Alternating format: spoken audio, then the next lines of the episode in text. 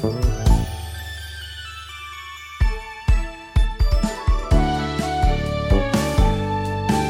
everybody. Welcome to RPG Cast, episode 607 for the week of uh, November 6th, 2021. It's Extra Life! It's Extra 2021. Life! Woo! It's extra life. So Chris and I are neck and neck for donations. I'm playing Remnant from the Ashes because I have to play Souls Likes during RP during Extra Life. It's been a long-standing tradition, Chris. I've already died once and the show hadn't even started yet. Do we have an exclamation mark dead again this year? we should, but I, I didn't set one up. if you just type it, does something happen? What is she doing? Eclipse has decided she wants to go outside for some reason. By burying through the window? Yeah, she's decided she's going to dig her way through the office window to go outside. That's not and of course, work, if I put on her harness and take her outside, she'll cry. Yeah, she doesn't want to mm-hmm. go outside, But she Oh. really wants to go outside. but except that she doesn't. That's cats in a nutshell, man. they don't know what they want. see, people, see, too. Alice, pet me, pet me, don't touch me. Yep.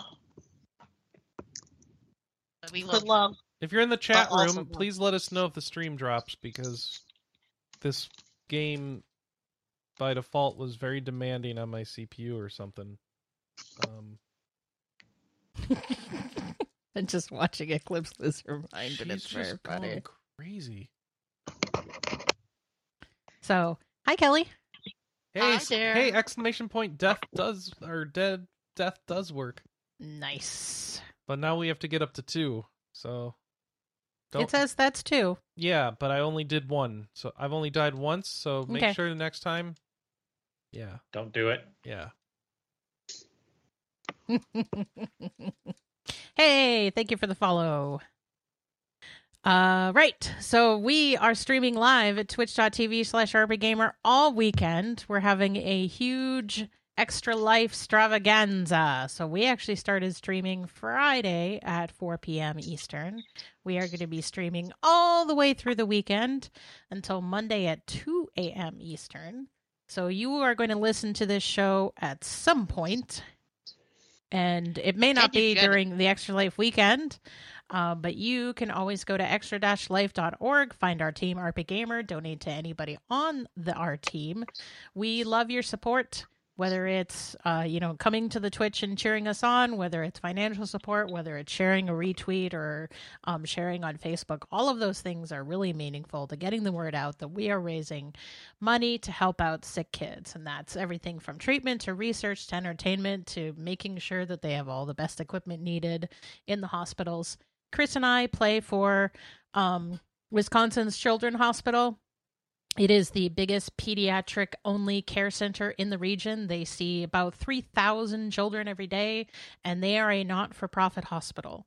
So they do rely on donations from fundraisers like this. So, speaking of, um, I actually did donation incentives this year that included some shout outs. So, I'm going to plow right through those right now. So, I actually had one anonymous shout out. So, thank you to anonymous person. You are awesome. I'm pretty sure you're from Mooncats. So, thank you for donating. Uh, I will contact you later to find out what your name was. Uh, Mooncat2878 also donated to me. And so thank you to the Mooncat community. Got all the crypto people. I know. I got all the crypto people donating to me. So Lions Cool. also donated, also known as Play Nice on the Mooncats Discord. Thank you, Lions. We love he he said we love the cats and we love paws. So no, thank you. And your company's doubling. yes. So one last shout out and then I'll get to that. Okay. So Ninji also donated to me, and he said, "Help Wow. ki- sick kids or stuff with myself. Help sick kids or stuff myself with pizza. It was a tough choice, but I suppose I can skip ordering out this one time." So thank you, Ninji. Thank you, everybody who's donated so far. And in fact, um, the company that I work for now, Ponderware, has um, decided that they are going to match up to one thousand dollar total of donations. So if I hit a thousand dollars in donations by the end of the weekend, they will match that, and then I will have two thousand dollars to donate to the Children's Miracle Network. So thank you, Ponderware, for continuing to be awesome. That's amazing. Isn't that awesome? That is Yeah, I- cool. I messaged them earlier in the week and I'm like, "Are you oh, cool with like matching donations that I made?" And they were like, "Well, how much did you donate?" And I'm like, "I donated $50 to myself. You can match that, right?" And the guy who owns the company is like, "Why don't we just match like the first $1000 that you get donated?" I was like, "Oh, that's normally the amount that I get total." So, yes, that sounds amazing. Woohoo! Yes. You also get an extra hour of the stream today too. Yes. Yes, so tonight savings time. Yeah, so the um Among Us block on the calendar looks like it's only 2 hours, but it's actually going to be 3 because we're playing Among Us right through the time change. The time change. Oh God. you going to play with us tonight, Sam? the time. Providing I am awake.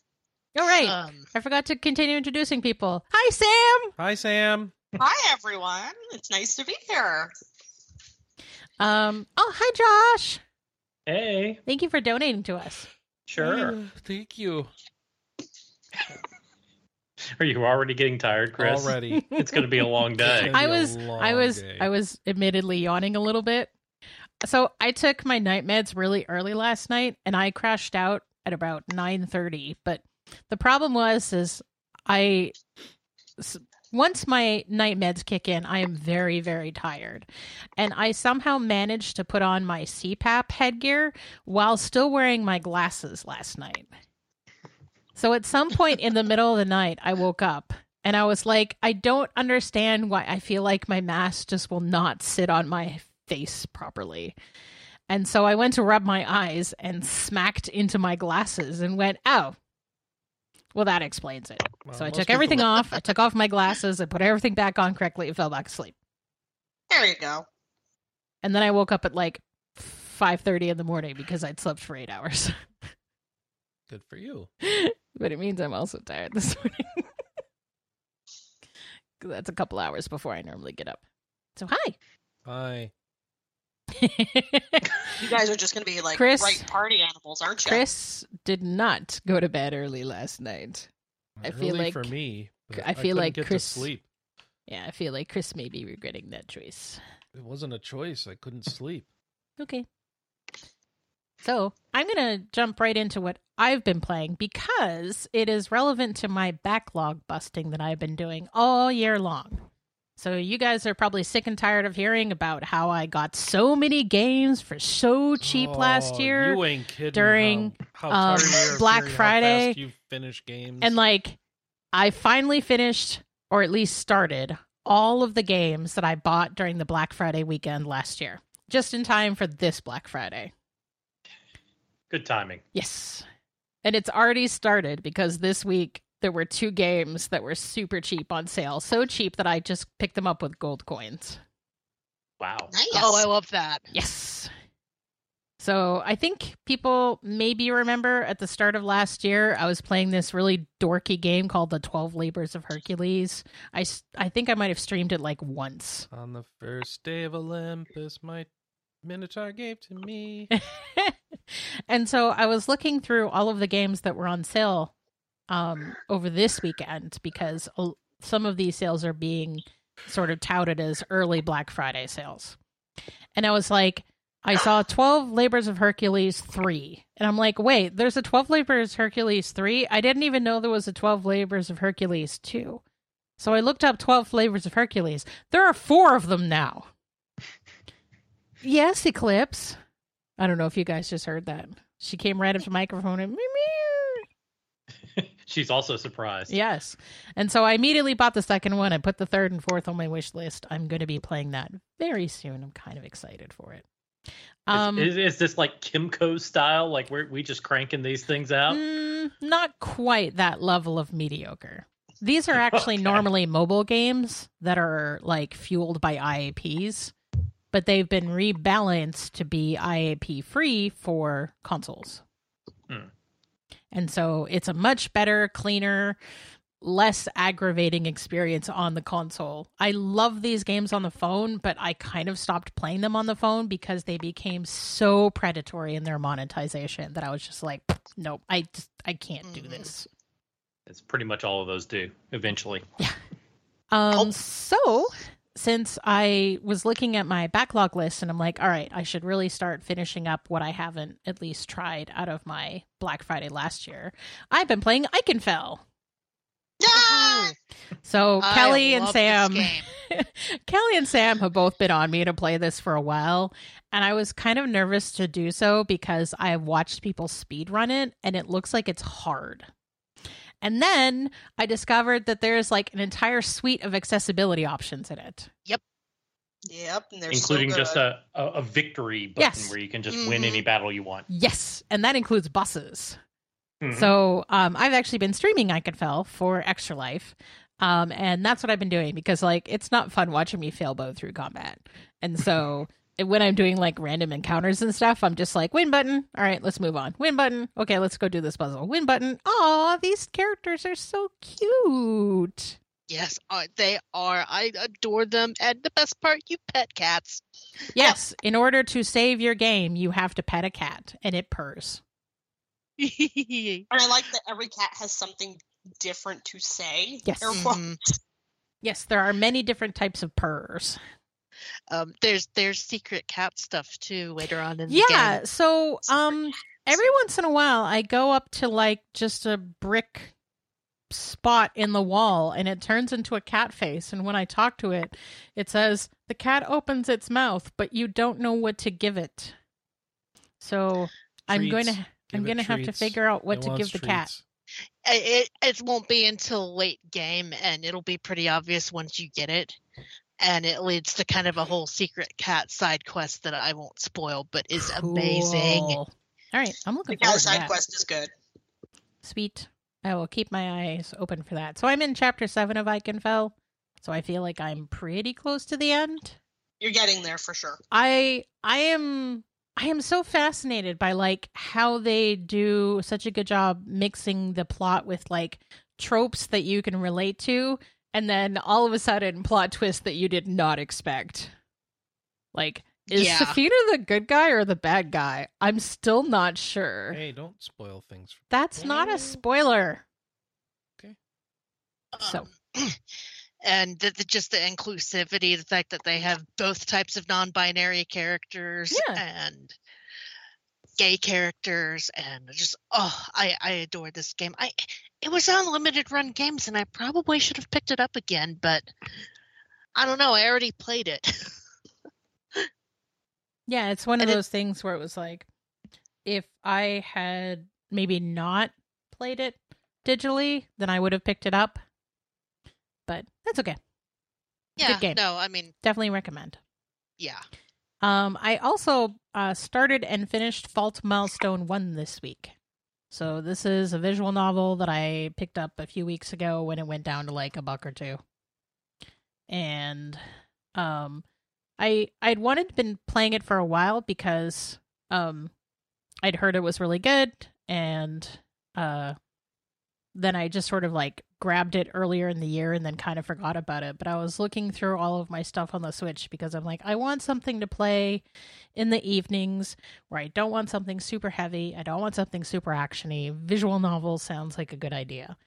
And what I didn't know is it ends on a massive cliffhanger. so I immediately picked up Fault Milestone 2 above, and I'm probably going to start diving into that um this week. That, that's how they get you.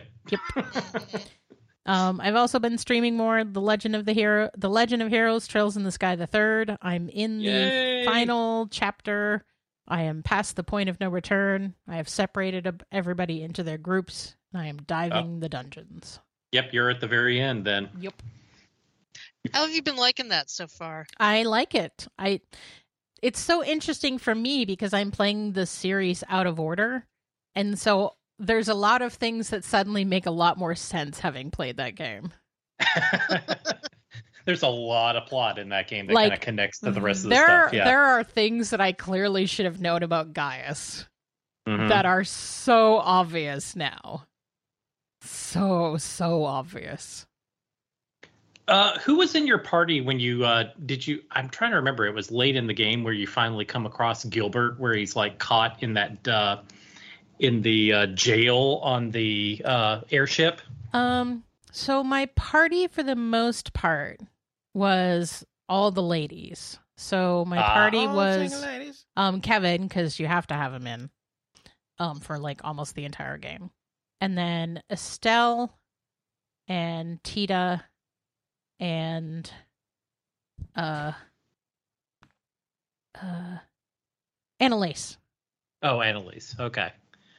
See, see, one of the neat things about that game is, you know, you have that. What is it like? Fourteen different characters to choose from, Yep. and then everyone has their own flavor text depending on who you have in the party. So Yeah. I remember I had Renne in in that section, and Renne just like tortures uh, Gilbert when when you come across him. yeah, as she should. Um, I had her in the party when I did the encounter at the end of the airship.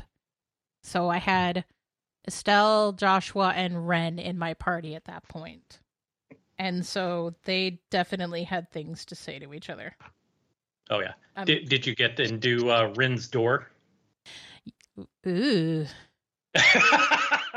Oh God. I did not do that door on stream because I was told ahead of time that there is some There, there's some heavy content. strong in- content in that door. Yeah, yeah, that's that's about as heavy as a video game gets. Paradise is uh, something else. That door. Is That door needed a Ugh. trigger warning. Ugh. Ugh. I mean, even the door where you get um uh oh shoot, what's his name? Pelter. Which You there's one of the doors you can go to that unlocks her S craft. Mm, Uh what is what's the damn machine called? Pelter no. oh, a God, powder matter. Pater Mater. That's it. yeah. Yeah. That door is also weird as hell. Yeah, you get a sense of why Renne is quite like how she is in that game. you know um and actually i was watching someone play the new Calvard game that's out in Mhm. japan now Renne's in it Mm-hmm. She's she's in high school now That uh, that's why I was telling you you kind of need to to to play uh, at least Trails Third because like there's the first so much stuff yeah Yeah, the first Crossbell game, like the B story in that game is like Estelle and Joshua chasing after Renne for that entire game. So it kind of doesn't. I, I think it doesn't land if you hadn't at least played third to kind of understand what's going on. right well I and kilika is in the new game as well Mm-hmm. and like um the Well, she- impression that i get from sort of the interactions in the third is like her story just drops off a cliff Oh well, she plays a big role in Crossbell in the Crossbell games. right but Yeah. she's sort of in FCSC and then Yeah. disappears. Mhm. And then she shows up again in Crossbell and then she disappears. Mhm. So like she has like these little snippets of story but never anything that's like well put together and it sounds like she has just a a much more thorough role in Yeah. the first Calvard Well, game. well, it kind of makes sense. She's not doing a big a lot in uh, in uh, the Cold Steel games because she's kind of working. For She's in Calvard. Yeah, yeah. She's she's from Calvard and she's kind of working for the intelligence services. So. Yeah, isn't You I'm know. like she's a spy for Calvard. Mhm. Okay. That's the I impression that I got. to- I definitely made sure that I went when I went to the um Citadel that I had Estelle in my party the whole time because that was Mm. really funny. I took Estelle and Richard. That was a good combination to take in there because they had opinions about everything, yeah. as is probably such a- to be expected. I, I was gonna ask if in the Crossbell games if it kind of explained why Renne kind of calmed down a little bit between uh, Sky and Cold Steel because she was Yeah. surprisingly grounded in Cold Steel. Yeah, yeah, yeah. That that all kind of gets wrapped Yeah, up her. in- I feel in- like her experiences in third is what really did it. uh, it it gets like fully wrapped up at the beginning of Crossbell. Oh, okay. It does. Yeah. Well, I'm glad those games are coming out next year. Mhm. Oh, I cannot wait. So Oh, They're that, also, good. that was definitely you- one of my motivating factors to play Trails in the Sky the Third now because I'm like, this is going to become really relevant when Crossbell comes out. at the first half of 2022. So I should probably just knock these out sooner or later. It Um, is. I wish there was an easier way to play it, but you know, like unfortunately, that one's PC only. It's PC. and Just Mhm. live with it. Yeah. Um, I was also going to ask, had you done any of the mini game doors? I did all Ooh. of them. oh, That's- you even did fishing? Yes.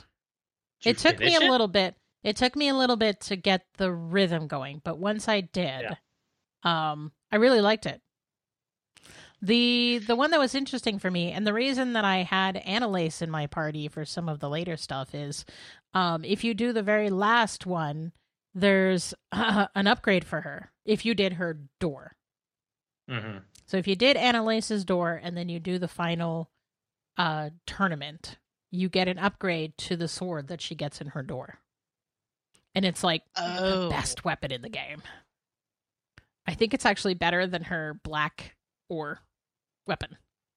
Oh, I didn't know that. Yeah, someone tipped me to that, so I definitely made a made a point to go and do it. I, I know the fishing door made me want to throw my Xbox controller through my monitor. Yeah, I failed a few times. Throwing the controller through the monitor. No, I just failed the fishing game a few times. It is Oh. it is really luck based. Because there Uh, are times where it feels like you hit the timing on the catch perfectly, and it's just like, nope, low. It's like I almost think that part of my issue was that I was playing it hooked up to, with my laptop hooked up to the TV, and I honestly wonder if the HDMI delay played a factor. just It enough of a delay. Yeah, Yeah. Yeah. that makes sense.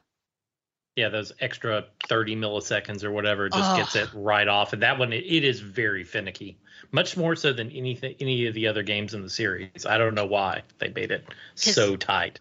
Because it was one of those things to where I read to just close your eyes and just listen for the sound. And I swear I would have it like right on the cusp of the sound and just still fail it. And I'm like, nope, I'm not doing this. I don't need to finish this mini game. I'm good. I just got more donations. Hey! So Cal bought a shout out. She says, "Go Team Anna, boo Team Chris." Yeah, Oh. boomy. Ouch. Vaughn Hey, also donated, parentheses. and he gave twenty five dollars to Chris and seventy five dollars to me. Booyah! Oh, I, I said I'm just kidding. I love you both. I didn't read that Uh, part. Was that important? JK. A little. But also, you know. Yeah. So in terms of JK. goals, uh, Sparrow and Brez, my personal goal is a thousand dollars. Chris's personal goal is a thousand dollars. Our overall team goal is ten thousand dollars because there is a number of streamers that are going to be streaming over the Extra Life weekend that don't have an individual page. So if you donate to the um, team, those go towards them. Hopefully that makes sense. So sorry to cut you off. Um, yeah, that's all I've been playing this week. Uh, Sam, what have you been playing? What have I been playing? Oh my goodness. So I've been on vacation since last Saturday. And I've gotten to catch up on video games. It's been really nice actually. So Cool. yesterday I finished um, getting the car loser, which I yay! for the site. Uh, I really liked it, though the beginning of the game free. is a little rough. it is free, so keep that in mind. And it's that's like a wonderful way to do it. Is just you know here's your free, but here's your you know Here's DLC if you jar, want it. basically. Yeah, which I totally got the DLC. I won't lie, the DLC makes parts of the game a lot easier. Really? Okay, I haven't even used it yet. Yeah, so if you do the DLC, the character Grace will get uh, a special sword, Mhm. and the sword that she has is super cheaty. Ah, So uh, I know I used it for one of the boss fights in particular. Um, the game has some weird balance issues at times. Uh, even it has a weird leveling system too. I mean, It it's has a- yeah, it's it, it, at the beginning I wasn't enjoying it because a lot of the blocks just weren't clicking together for me. mhm. and I was getting very frustrated because it's like I know what this game is trying to do, but it's not being as obvious as I think I wanted it to be. Yeah. Well, Um, it, it's weird because like your characters don't have levels in a traditional sense. You equip uh, items that have levels, and then that determines kind of the level of your character. And then Yes. the the items you get are basically like it, it's kind of random drop where you well, you, it's not a random drop per se, but you buy them and you just kind of get random items, and then you can upgrade some of the items. And so it's kind of it, it's a weird leveling system. You can't just grind in a normal sense and like, oh, I go up to level six. You you you do have to grind is the Yeah. joke of it. You do have to do it by doing the random encounters because it's the only way you get money. And money is actually like the most important thing in the game in a lot of ways because that's how you get the trinkets. And if you don't have Yeah. enough trinkets, you can't upgrade the items, which if you can't upgrade the items means you can't level the items. Um, and that was one of the things that didn't click right away was the fact that like I needed to break a bunch of items to then upgrade it to the next level, to then level the character. And once that clicked for me, it was like, okay, I've now figured this out. I can mutilate things a lot easier now. but that the first boss fight in the game is incredibly mean. It is Yeah. mean on purpose. Mhm. Um, and it's one of those ones where I did almost quit the game because Yeah. it was horrific at telling you what to do. It was tough. Yeah, that was It- a really tough one. The rest of the boss fights are not as bad. I would say the third boss is the other rough one. And then I remembered I had Cheaty, and that fixed part of that boss um, but the characters are super wonderful. Again, this is a super inclusive game. Um, some of the like just intricacies in the characters is really fascinating too. Um, especially Sam. Sam is the best character in the whole Oh, game. same as. Um, I don't know I'm if you guys saw that the interview that we did with uh, Christine Love, but one of the Oh. questions I that I asked is, um, what which is best girl and why is it Sam? always Sam. I mean, even playing it, Sam actually is the best girl. Telling you, I mean, sh- Sam's the only one that also gets her own set of responses. Mhm. Like Sam is the only one that you actually do dialogue for, but the way that they've done it is you have about six different kinds of responses. You can have a heroic response, you can have a stammering response, and then there's one that is just specifically says Sam like, which you bet your ass I totally used every time because it's like, oh, I'm a Sam. I Is understand. that the equivalent of grappling away? yes. So no, the, those those bits are delightful. Um, there's a really really good discussion on what it means to be yourself, what it means to be okay with the fact that you might be different, that you might be unique in the eyes of others as well. And it's it's really fabulous, and I really do encourage people to play the game. And again, it's just a big gay road trip. Mhm. And I, I love that. With I love the way they tell the story, where it's just them. You're just driving along in the car, and you're just reading the text as it goes along, and you kind of choose. I mean, they've incorporated that in where you have like three different lanes, and you can kind of choose what sort of random encounter you want. It tells you the level of the enemies that are coming up, and like, okay, I want to be in the right lane. Go with Although, the. oh my god, Christine Love created one of the worst enemy types ever with the jerk patrol. The jerk, so the jerk patrol is exactly what it is. Um, they are little robots who, when you kill them, will multiply Dead. and multiply and Yep, multiply. that's jerky. So you have to basically find attacks through your trinkets that can actually target all of them. And there's actually not that many. No, don't do that. I, So, pause. um, jerk patrol is rough. Overcounted by two I- Oh, okay. I may have cussed out the jerk patrol on numerous occasions. um, oh, just I was so angry. Also, like Valentin is just the sweetest thing in the whole world. Like they are like my heart and soul in that game. I love them. Um, just I love all the characters. And like Angela is hilarious and adorable, and she's a weird archangel thing, and I. Her deal is pretty entertaining. I just I just finished up the first act, so I just got her. You just got party. her. Yeah, no, Yeah. and and she's beefy. Like Mhm. the one thing I will say is like Angela's the one you want to make sure like you're keeping beefy because she's the one that can do all the damage. Yeah. Like Grace, Grace is strong, but Grace has a cheat button her two swords, right? Um, and then the way that this battle system plays is like it's a combination of like Final Fantasy 15 staggering system and Valkyrie profile yeah. which I don't like the Valkyrie profile elements as much in this game because I actually don't think it lends itself well uh, in terms of having everybody being attached to a different button. This is Mhm. also a game I would highly recommend you have to play with a controller.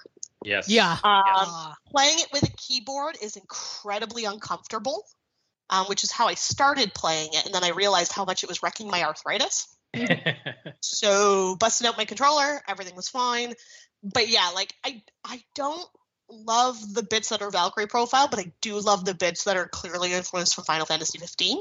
Yeah, the 15 and then like even the 13 kind of influence where you have like different you also have like different setups depending on the items Yeah. that you've equipped. So you can have like three different setups and you can swap between and you could have your characters who are tanking but Yeah. then you can swap over and then like okay I've done the tanking. Now I need They to swap all- over where I want everyone attacking and then I've got one where like okay more defensive and healing. You kind of like swap between your different setups as you need to. Yeah, and some some character rules overlap and some do not. So Valentin, for example, um, they only have the tank ability.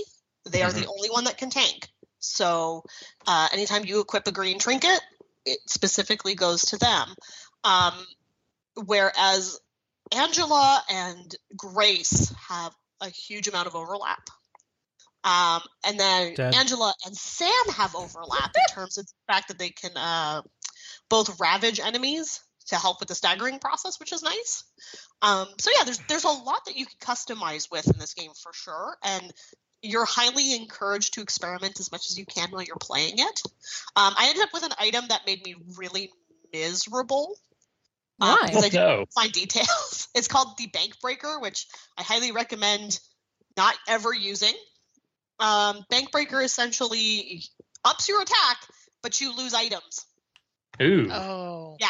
It's kind of bullshit. that's not good it's like it's not actually like the buff's not actually worth losing the items, especially because again, you need items to break to make better items. So that one, I was kind of like, I actually think the inclusion of this is really stupid. Hmm. Like it's, I find it very discouraging for the player.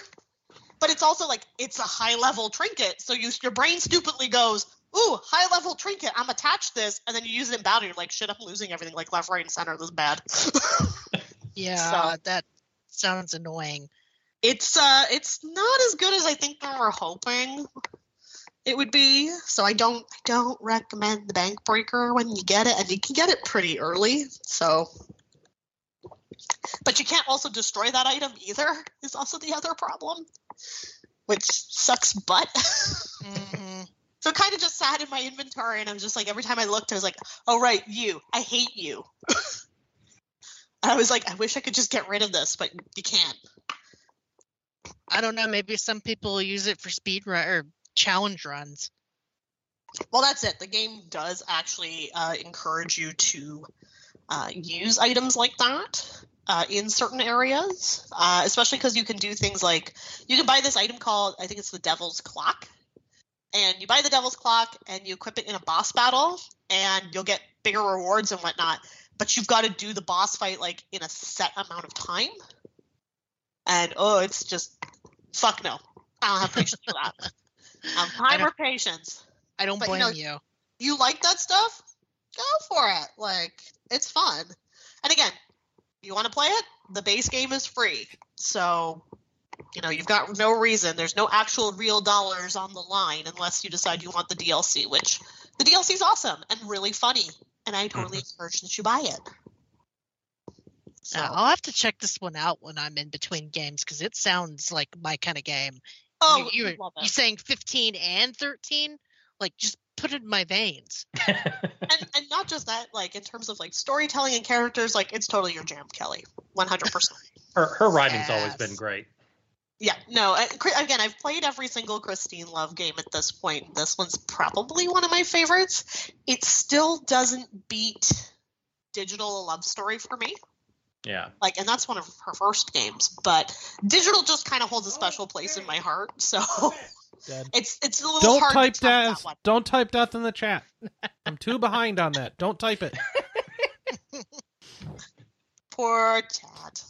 They, they they are so ahead of. They're just like, come on, Chris, let's get this going. Oh, for frick's sake! They refuse to let the count be accurate. Apparently, Nope, they don't want it. They don't want accuracy. They just want fun. They want suffering. Numbers go burr. And then the other game I've been playing, and I plan to finish it after the podcast, is uh, I'm at the end of Persona 5 Strikers, which I Oh, love. I need to play that. Really? Wow. So, so, so you're a fellow person that wasn't super high on Persona Five. Should I I, play was- Persona Five Strikers, even yes, though I you wasn't? should. do you like Really? Musos? Because Strikers fixes, fixes a few of Persona 5's problems in terms of storytelling. Oh, cool. And- Okay. Other thing I will say is, I like the battle system better. Harsh. it's okay. I- I again, I like Persona 5's battle system a lot, but I'm a Muso junkie, and I was half expecting this game to suck because my brain was not processing the idea of how I can make Persona and Muso work.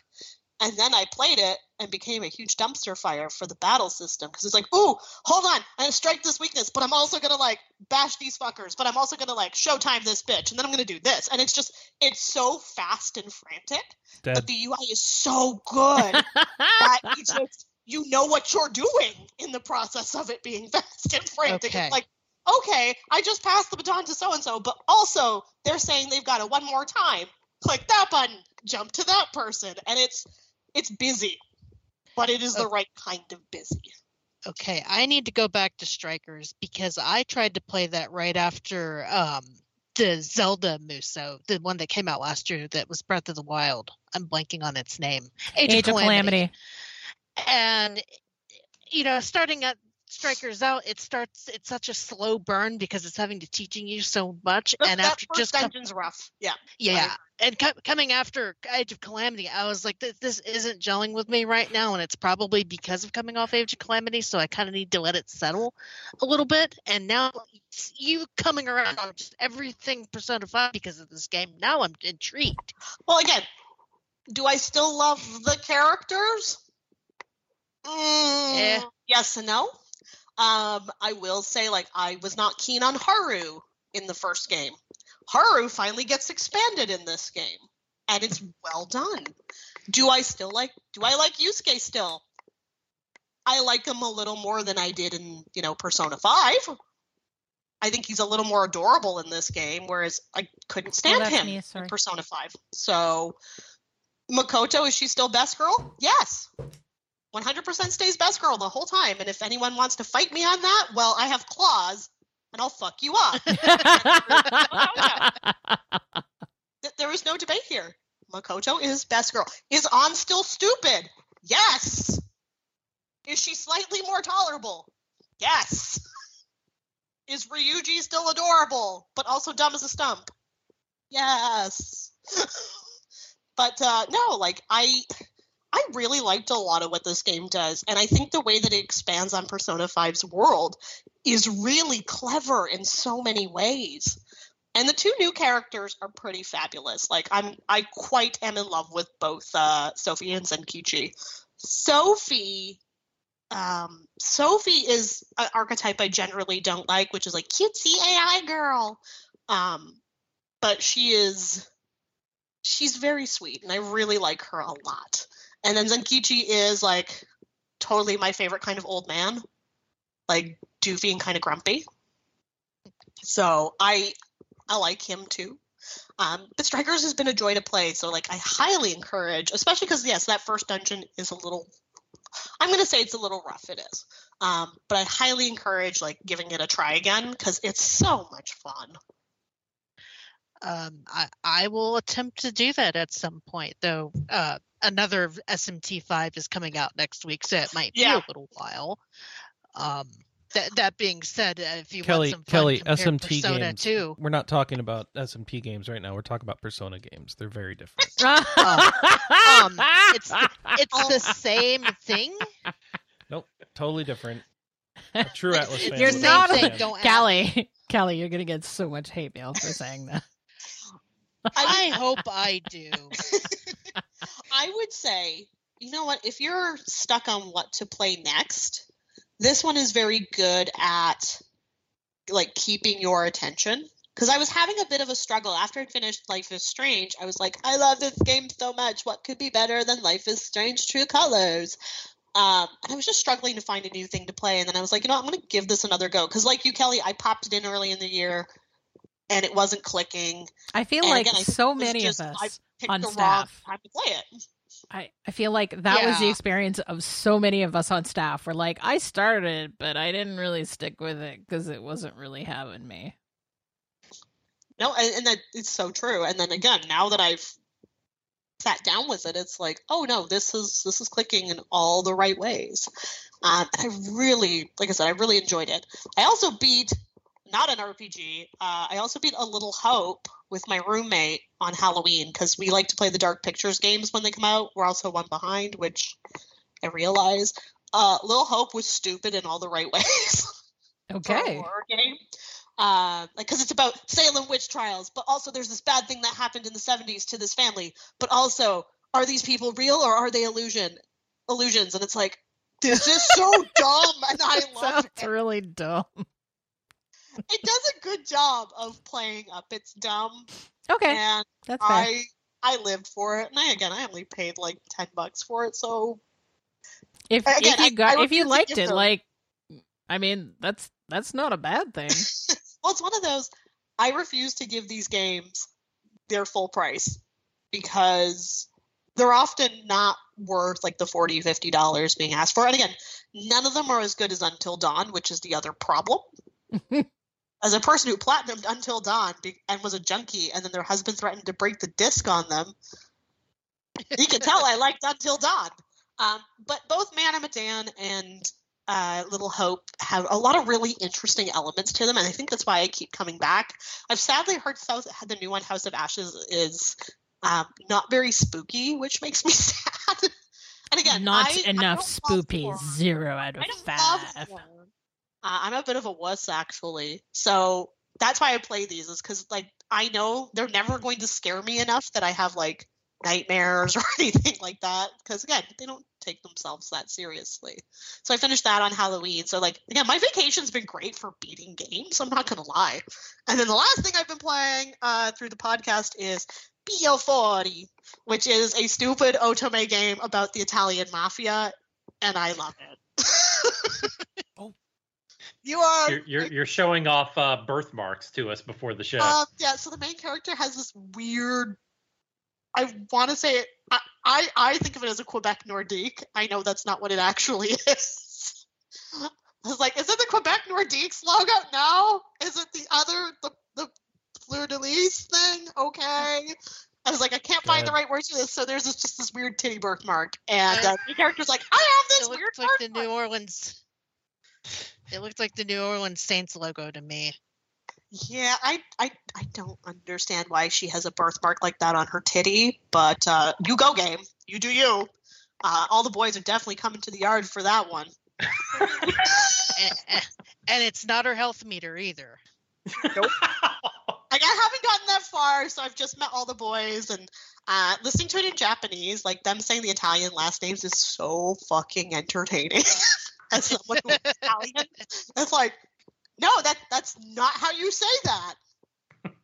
like that is there's a character his name is Dante Falzone, and it's like this Falzone, and they're like Falzone. And it's like no, Fail zone. the emphasis on it. It's the last fall zone.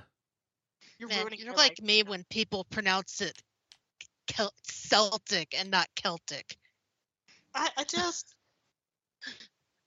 I, n- there there is no family friendly when I'm here. What are we talking about? It's the Boston chat, Celtics. yep. no chat. we do not we do not do family friendly. I agree with Moan Cappy though. You should be family friendly, especially today on a on a Twitch t- on a extra life. for the children. Yeah, and I know you can control your mouth if you want to. I can. I know you choose can. not to. It- it's not you. a s- it's not a Sam show unless she can we can go full explicit. It sure is. We've had plenty of times with that. Mm, I've forgotten. Any You forgot all the. I forgot all the non-dirty words. They're all gone. Forgot them But, all. you know. Sorry. Um, but yeah, no. Um, this one is weird in all the right ways, but just oh, the Italians hurting me a lot. Just hearing them. Say, and then again, I know they're Japanese, and Falzone. Falzone, get it right. His name is Dante. Sounds like an Falzone. Italian fast food restaurant. So you know, it, it is what it is. Anyways, Josh, what you been playing? Oh, uh, other than Get in the Car Loser, oh, I finished off Lost Judgment finally, and I feel like that game was okay. I had a good time playing it, but man, the plot holes in that game kind of bugged me the whole time. Yep. Is that bad? Is it bad that the plot holes bugged me? It is not bad that the plot holes bugged you because the holes are big. Because it's supposed to be a problematic. mis- it, it's supposed to be a mystery game. You're supposed to be solving a mystery, and I'm just sitting there yelling at the screen like, "But but what about X? You you know like you, you've got this this explanation, but it doesn't make sense because there are these holes in it. Like, why are you doing this? Well, and I'm sorry, the game uses a couple tropes in a way that are just. I was actually offended. Ooh, really? yeah, no, uh, I hate any game or any media that likes to use fridging as a plot device to push it forward and then, I don't know, be like, she mattered, I guess.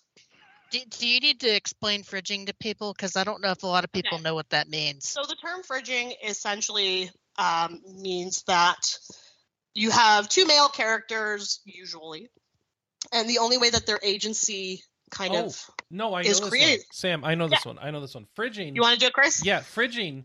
Fridging is when you have a character who can't die, so when you need them to survive a nuclear blast, you have them climb in a fridge and it gets launched That's across not a it, desert. Chris. Oh, That's that's that's also fridging. nuking the fridge. That's different. Nuking no, the she's fridge. talking. Okay. She's talking women in, fridge, in refrigerators. Oh, all right. Never mind. No, no. And so the idea is to give these men agency, we kill off a female character, thus fridging. Thus, they have a reason to go on Yeah, To- and to move the plot forward. Like, give me an game- example from a popular movie. um, so Um, it it started because of a Green Lantern comic where Yeah. his girlfriend ended up sliced up in a in a refrigerator. Yeah. Wait, I thought it was because of uh, the freezer guy who in Batman who put his wife in a refrigerator. No, that's a that's actually That's Mr. slightly different. Freeze. Mis- The Mister Freeze situation is actually different because he didn't murder his wife. Okay. Like in most in most cases, again, Did the That Green is- Lantern that is murder a his weirder wife? situation that I don't. Uh, the the Green Lantern one is the villain just kills the girlfriend, puts her in a fridge, and then it's like, by the way, Green Lantern, haha, I killed your girlfriend. She's in the fridge. Bye. Okay. It's one of those. Then Green Lantern gets mad. Green Lantern had his agency. There you go. Okay. So you Like kill a, Mr. Kill a female similar character off to motivate a It's a male. little different. Yep. Depending on the interpretation of Mister Freeze, And it's weird because we never see it the other way. it, it doesn't happen the other way No. Right, usually. right. Okay. um, like one of my favorite books has a use of fridging, which is Vicious by V.E. Schwab. Um, that one is also a superhero story, and again, I don't like the element of it, but I Well, that's appreciate the thing with superheroes. How do you hurt them? The only way they're vulnerable is the people that's around it. them, right? the way that Lost Judgment uses this trope is incredibly problematic. Oh no. especially when um, you spend a lot of the game being like, oh, this woman's being sexually harassed, but also, haha, she's being sexually harassed. Like, it's not a big deal. And then it's revealed it's not a big deal. And then it's like, no, no, no, no, no, no, guys. Like, you're basically saying don't believe the victims because she made it up. And it just, there's just a lot of things wrong with how women are treated in Lost Judgment that I found myself. Which has been a problem in the Yakuza series. it has know. been, but I'm a little bit more forgiving to some of the other Yakuza games because I'm going to say something that sounds a little shitty. The game aren't the games are not about women.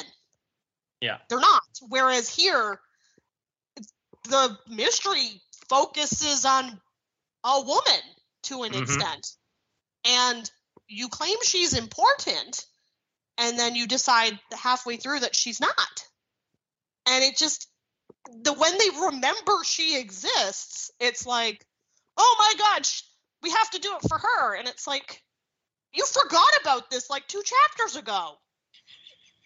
Like, no. So I don't Yeah. buy it. Yeah, that again- sounds annoying. With especially with like a dragon existing where, you know, we actually have some really fun, strong female characters in the Yakuza verse finally. This one just feels like a slap in the face.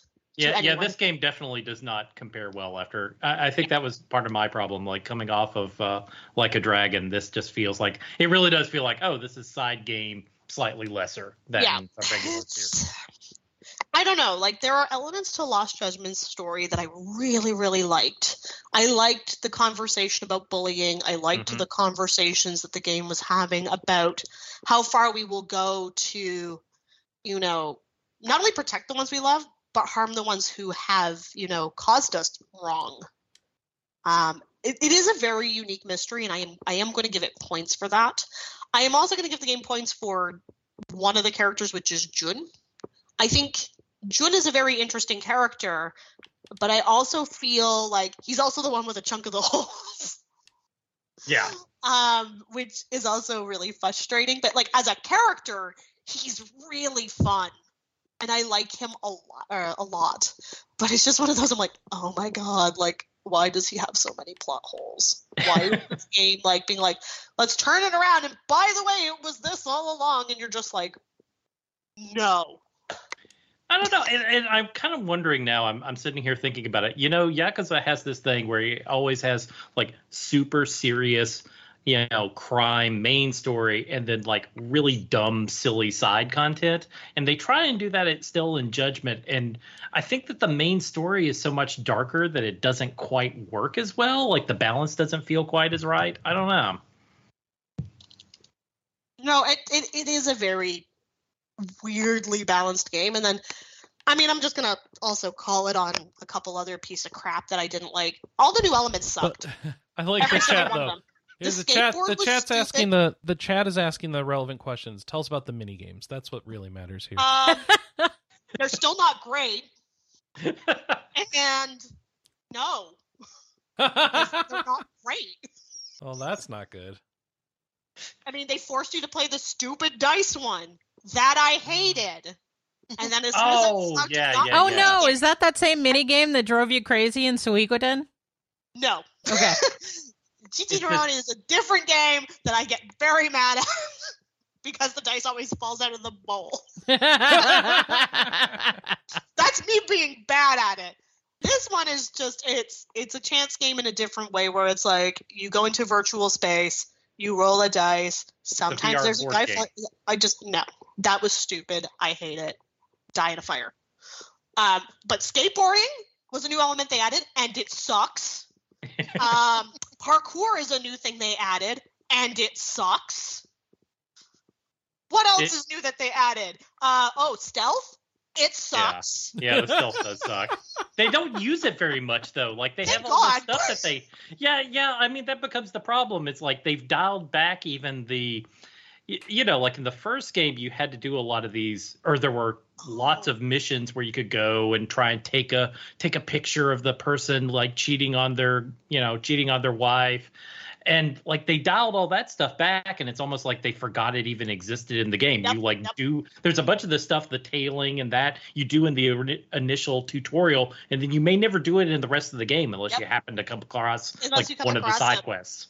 Um, but yeah, like the parkour is so poorly implemented. And one of the complaints that I was saying to both my husband and my roommate is parkour has been done well in other games. Go play an Assassin's Creed. There is so much parkour there. Hey Sega, you could have looked at that and went, that's how we should do parkour. This Not, wasn't even as fun and engaging as like Uncharted parkour. well, that's it. it. It couldn't even do Uncharted parkour, which is not challenging. As a This- person who just finished Lost Legacy, I did Uncharted parkour. the more It was fine. the more that you and Josh talk about this game, I feel like instead of adding a whole bunch of more new stuff and having it be all be mediocre, they maybe should have scaled back the number of new things that they added and focused on making that smaller subset good. Mm-hmm. And I think part of the issue is we're looking at the fact that they shoehorned all these new elements in to be like Yagami's more detective-y now, and just none of them work well. Like No. none of them. And I, I'm gonna, I feel like I'm in the minority of this, and but I'm gonna call it out. I hate the way they did the side quest this time, where you have to use fake Twitter to find your side quests. Yeah. And now I'm going to swear, so cover your ears. Fuck that shit. Like, I don't was even like using- stupid. I don't was- even like using real Twitter to find shit. That was the stupidest call I think I've ever seen. Oh, Yagami's going to stand next to this guy and hopefully he'll hear a keyword and then he'll run to the next area and maybe a plot point will happen. Or maybe you'll find the wrong person. Remember when you used to do location based stuff on Twitter? I do. That's Yeah, been a no, long and that's time. Foursquare? totally And then everyone realized Then what a terrible idea. Yeah. And it's bad. It is beyond bad. I did less side stories this time around because I just couldn't be arsed to waste that kind of time. Like it, again, it was I a was the it was a double edged sword for me because I'm bad about getting like totally sidetracked by all the side quests in the game. So that wasn't happening this time because you had No. to so much effort to get to them. But it also meant you would go huge chunks of the game where it's just like all plot, no side quests. Yeah, and it just it was not balanced very well. And again, as the reviewer, that just left me infuriated because Mhm. again, side quests in RPG games are memorable. They are fun. They're ridiculous. So finding them was actually like you you actually had to put a lot of effort into it. And part of the reason I hate that is because the older games are very good about just you walking somewhere and then a random event occurs and it's really fun. Like it's just it feels more organic compared to this in a lot of ways. Whereas this is like we're bringing back Foursquare. Do you like Foursquare? And it's like no, I didn't like Foursquare. Check in Uh, here no, for a thank you. discount code. You know, if the game gave me discount codes on top of using its crappy Twitter, I would have been fine with that. I mean, like you get Yoshinoya in the game, and I was like, Mm. I miss Yoshinoya. So I may have taken a bunch of screenshots that were just, you know, selfies in front of the Yoshinoya for myself because I'm sad. but no, I, I like I'm with you, Josh. Like Last Judgment is a huge missed opportunity in a lot of ways. I think the schedule of it being rushed um, probably hurt it a lot. But I don't think they had a clear vision either of what they wanted to do. It's clear that they had the story mostly figured out. I just think once they re- were presented with the holes, they were like, "Well, shit, what do we do?" Yeah, yeah. Uh, let's to- just ignore that. and it, and it's hard coming off of the first Judgment, which had a really, really fantastic story Mm-hmm. and really did a great job of feeling like it was a part of the Yakuza verse. Whereas this game doesn't have this, that. this is very Yeah. much so- off, off on its own. Yeah, no, and the only connection it really has is just the fact that you can go to Yokohama and like great, you built Yokohama, like let's use it again. But Yokohama, like one of my complaints with like a dragon is Yokohama's not interesting. It, it- it's just big and there's not a lot. It, it doesn't have part of what was cool about Kamurocho was uh, like it's not that huge, but it's so densely packed with stuff, Yeah. and it feels like that Yokohama's just like spread out everywhere. For you know, you're spending a lot of time running around and not really oh, doing. like a dragon? yeah. Yeah, no. It was weird for me because that was my first Yakuza, and I felt like the city was like 20% too big. Mm-hmm. Yokohama is big and empty. And it's boring. Like it's very, very boring to run through in a lot of ways because again, with it being so big, your chance of organic encounters is a lot less. Um, what saves like a dragon in a lot of ways for me, because again, I scored it lower than Alex did, is the fact that again, you have a very good story, very fun characters, and that battle system is not perfect, but it's definitely a step in the right direction. So, I, this is my two cents. But how did you find the last bit of Lost Judgment, Josh? Like doing that last hike is what we're going to call it. the the the last chapter. I mean, you know, uh, it was it was okay. I mean, after after everything leading up to it, I don't want to spoil it since the game's fairly new. But like, yeah, it was it was it was okay. It was kind of like the rest of the game. It was okay. Yeah. And what did you think of the school stories? I thought those were pretty silly, and I actually thought those were the better side quests. Those were. It's just like they were so long. I think I only got through like four or five of them, and just like, oh, okay, yeah, I just need to finish this game. Like, move Yep. on. That's totally fair. That's totally fair. There, there, there's just like a. I forget how many total are there. There's like twelve or something different. I think I only. I think I only locked like five or six. Yeah, I It didn't do that many. Again, when you're reviewing it, Yeah, you got to move along. you gotta move along. and, and once again they lock a lot of that stuff. You have to like in the school stories you have your own like persona style like um character traits. And doing parts of the story like increases your i forget what they were. It was like four different ones. So you have to do like certain parts of the school stories to even unlock the other school stories. Like everything in all the side stuff is all locked probably unnecessarily in this game for i i, don't know why they went that route Again, I think there's just a lot they didn't know what to do with this game. and again, it's sad saying that. Like, I won't be surprised if Lost Judgment sits actually as one of RPGamer's biggest disappointments this year when we do Game of the Year. And and the thing is, it's not like I, I, I, you know, like I'm sounding down on it. It's not like I didn't have a good time. Oh, I no. enjoyed it. It is a still- fun game to play. Yeah, it was still fun. It's just like it, it, it compares quite poorly to like like a dragon coming off of that. Well, like a dragon and its predecessor, because the predecessor is actually more problematic when you think about it. Mm. Like going from Judgment to Lost Judgment is night and day in, in certain elements, and the problem is Judgment Vanilla does it better yeah, by a lot. It does actually almost everything better, except for again your crappy detective skills, which just either fix those or don't do them at all. yeah. That I guess that's part of what I was hoping when I did Judgment. Like, okay, I played this game. Like the detective parts were a little rough, but I'm like, okay. Come, come back, do it again, improve that portion of it. And instead, what they did is like, well, let's just add some more stuff, and we're gonna make you do that stuff less. let's do Here's- some more stuff bad. How about Yeah. that?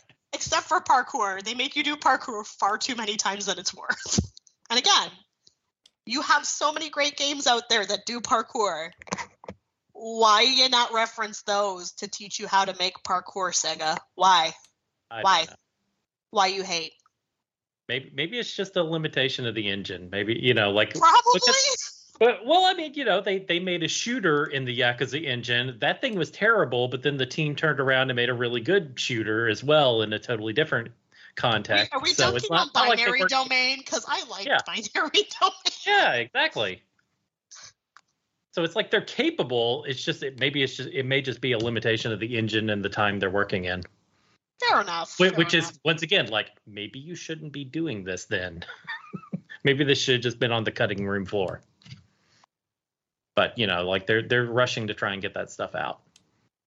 No, and that again, they wanted to hit their worldwide release, and given we're likely never going to see Judgment again, Yeah. let's uh let's at least try to get it out. Hopefully, it doesn't suck. Yeah, No, well, maybe maybe next judgment will be Kaito. Well, I mean, that would be better, right? Well, heck yeah, there there was that that was the other problem. There wasn't enough Kaito in this Well- this one. There wasn't enough Kaito. Dead. There wasn't enough Higa, uh, Higurashi. There wasn't enough. Again, even Sugimura and oh, what is Hacker Boy's name? It's Oh escaping me. god, I can't I can't remember It's okay. now. Yeah, Those yeah. two were cute. Like they were super adorable, but they're like, we want to play detective too, and it's like, you two are bad at this. I mean, Mr. Hacking Talent is good at hacking, but the moment he gets beaten up, it's like, oh, sweetie, sweetie, no. If you're gonna do detectiving, you do have to take after Yagami a little bit and know how to possibly fight back, just a little, just a little. But it, it's cool. It's cool. Sugi, you know, Sugidoro was adorable, and I still love him. And like, he's totally fashion model boy with fox mask. Like, it's fine. Mhm. oh man, it's good to have you on, Sam. It's good to have someone else to talk Yakuza with. Is there but anything else you played like you my wanted to talk about, Sam? Oh no, no, no. No, no, we covered all of ours. Kelley's still been doing Digimon poop. What's up with your Digimon poop, Kelley? Um, I mean, the game's kind of slow, I realized because I had done like all kinds of stuff and recruited all kinds of Digimon last week, and then it was like, wait, I only finished chapter one, and there's four chapters. Okay, um, so I think I'm I'm in chapter two right now, and yeah, re- recruiting more Digimon. I just did this whole side quest in this one area where there's meat loving Digimon and there's veggie loving Digimon, and you're recruited into doing Dead. spying for the meat lovers. That's d- d- part of this war, and it turned out they were all Wait, or the Wait, wait, wait, wait, wait. Did you join some sort of Digimon vegan revolution? no, I joined some Digimon carnivore loving. Oh, revolution. okay, much better then. All right. okay be, be, but yeah so that was a thing and it turned out that the digimon vegans were just uh like mind controlled the whole time so i well, got that, both of that's those, the only yeah. uh, that's the only sane explanation for vegans, apparently. i mean you are not wrong uh Get Now I feel superpowers, but you're I- mind controlled. Wait, now i feel isn't bad i have vegan Mm. That's a good question. No. Uh so I I did that whole side quest thing and it was kind of an interesting thing, especially when you're uh fighting off like giant vegetables uh guarding a meat garden, which sounds very strange. What? Um yeah. D- did I not tell you last week that you can grow meat in this game? Yes, you did. Yeah. We Yeah, looked at you grow meat. It was weird. Yeah. So I- I'm playing through more of that. N- Not really much else to say other than yeah, cleaning up more Digimon poop. Though I, I, I noticed that the higher le- the Mega Evolved Digimon don't really poop that much, which is nuts. That's handy. Yes, Slower yes, it metabolism. I, it must be. It must be. But um, the other big thing that I played this week was I got back into Animal Crossing because of the update. Nice. So they've added something that should have been in the game from the get go. Crap, that should be like the whole name of the update shit that should have been in the game from the get go. But Isabelle finally says who the NPC of the day is on the island. Yay! There's 'Cause an it's like- NPC of the day. Yeah, because like Yeah, people every- ev- visit the bug collector, red. Oh, wow. Yeah. Why was that not in the game? I don't know. It was very frustrating because you know some NPC wander, some NPCs just kind of wander around the island, and if you have a huge island, it could take forever to find them. Um, I don't know why they don't stay in the plaza like Kicks and uh, LaBelle do, or Leif. Um, at least with Redd, Jolly Redd, you can look on the map to see if his boat is docked. But yeah, now Isabelle, like Isabelle's text for when Redd is there is very funny because she's like, I, I've heard some people have been buying fake artwork. Just know that if you see a ship on the secret dock, don't buy the fake artwork or so, something like that. She makes makes a joke about a shady character selling artwork on a ship, which is really funny. Um, but the other thing that you unlock in this update is on Harv's Island, you can unlock uh, Oh, I don't want most to go to of Harv's the- Island. Well, now you do because you can unlock most of the NPCs that sell stuff there, Oh, and you can go visit them every day. Oh, oh, dead. So you, I think. Can you we start Red, ticking up the timer now? Uh, no, What did he die? no, they they keep t- killing. They keep ticking it up regardless, Anna. So we're still off. so yeah, two. on uh, on Harv's Island, um, you uh, you can have Redd there, Leif there, Kicks there, the shoe guy, and Sahara who sells the drugs, and you also unlock uh, Reese and Cyrus. I, I don't know if you remember them from the DS one. They were so cute. Yeah, now Re- Reese and Cyrus can change the color of any item in the game. now we're off by three. Thanks, Vaughn. Um, eh, you'll catch up. So you, you guys know how in Animal Crossing and in this version, like there's stuff that has color variations, and it feels like your island is only stuck to one color variation, Yeah. and you have. Um, now you can pay Reese to change it to whatever color you want. Yay! Which is I like really that. yeah. i mean, it gets expensive, but I mean, I've got nine million bells in the bank Good. to burn, so I'm. I ended up burning through like two million bells just like getting all the updates because you have to pay to un- unlock all of these NPCs on Harv's Island. But I appreciate that now I can change the colors of stuff to whatever I want because um well, like like that one jungle gym that you get for some reason my island defaulted it to white and I saw that there was a rainbow colored one and I wanted that one and now I can just go pay to have it changed as opposed to having to go have catalog parties on other people's islands because I don't know if you guys ever had to do Never that did that. before. Didn't Yeah. want to. Yeah, it was a pain. Um, and I also dove in a little bit into um, the Happy Home DLC, which is basically a House Flipper Light in a way. It's like the game that they put out. I had a Yeah, lot of fun yeah, with that game. Yeah, I like Happy Home Designer too.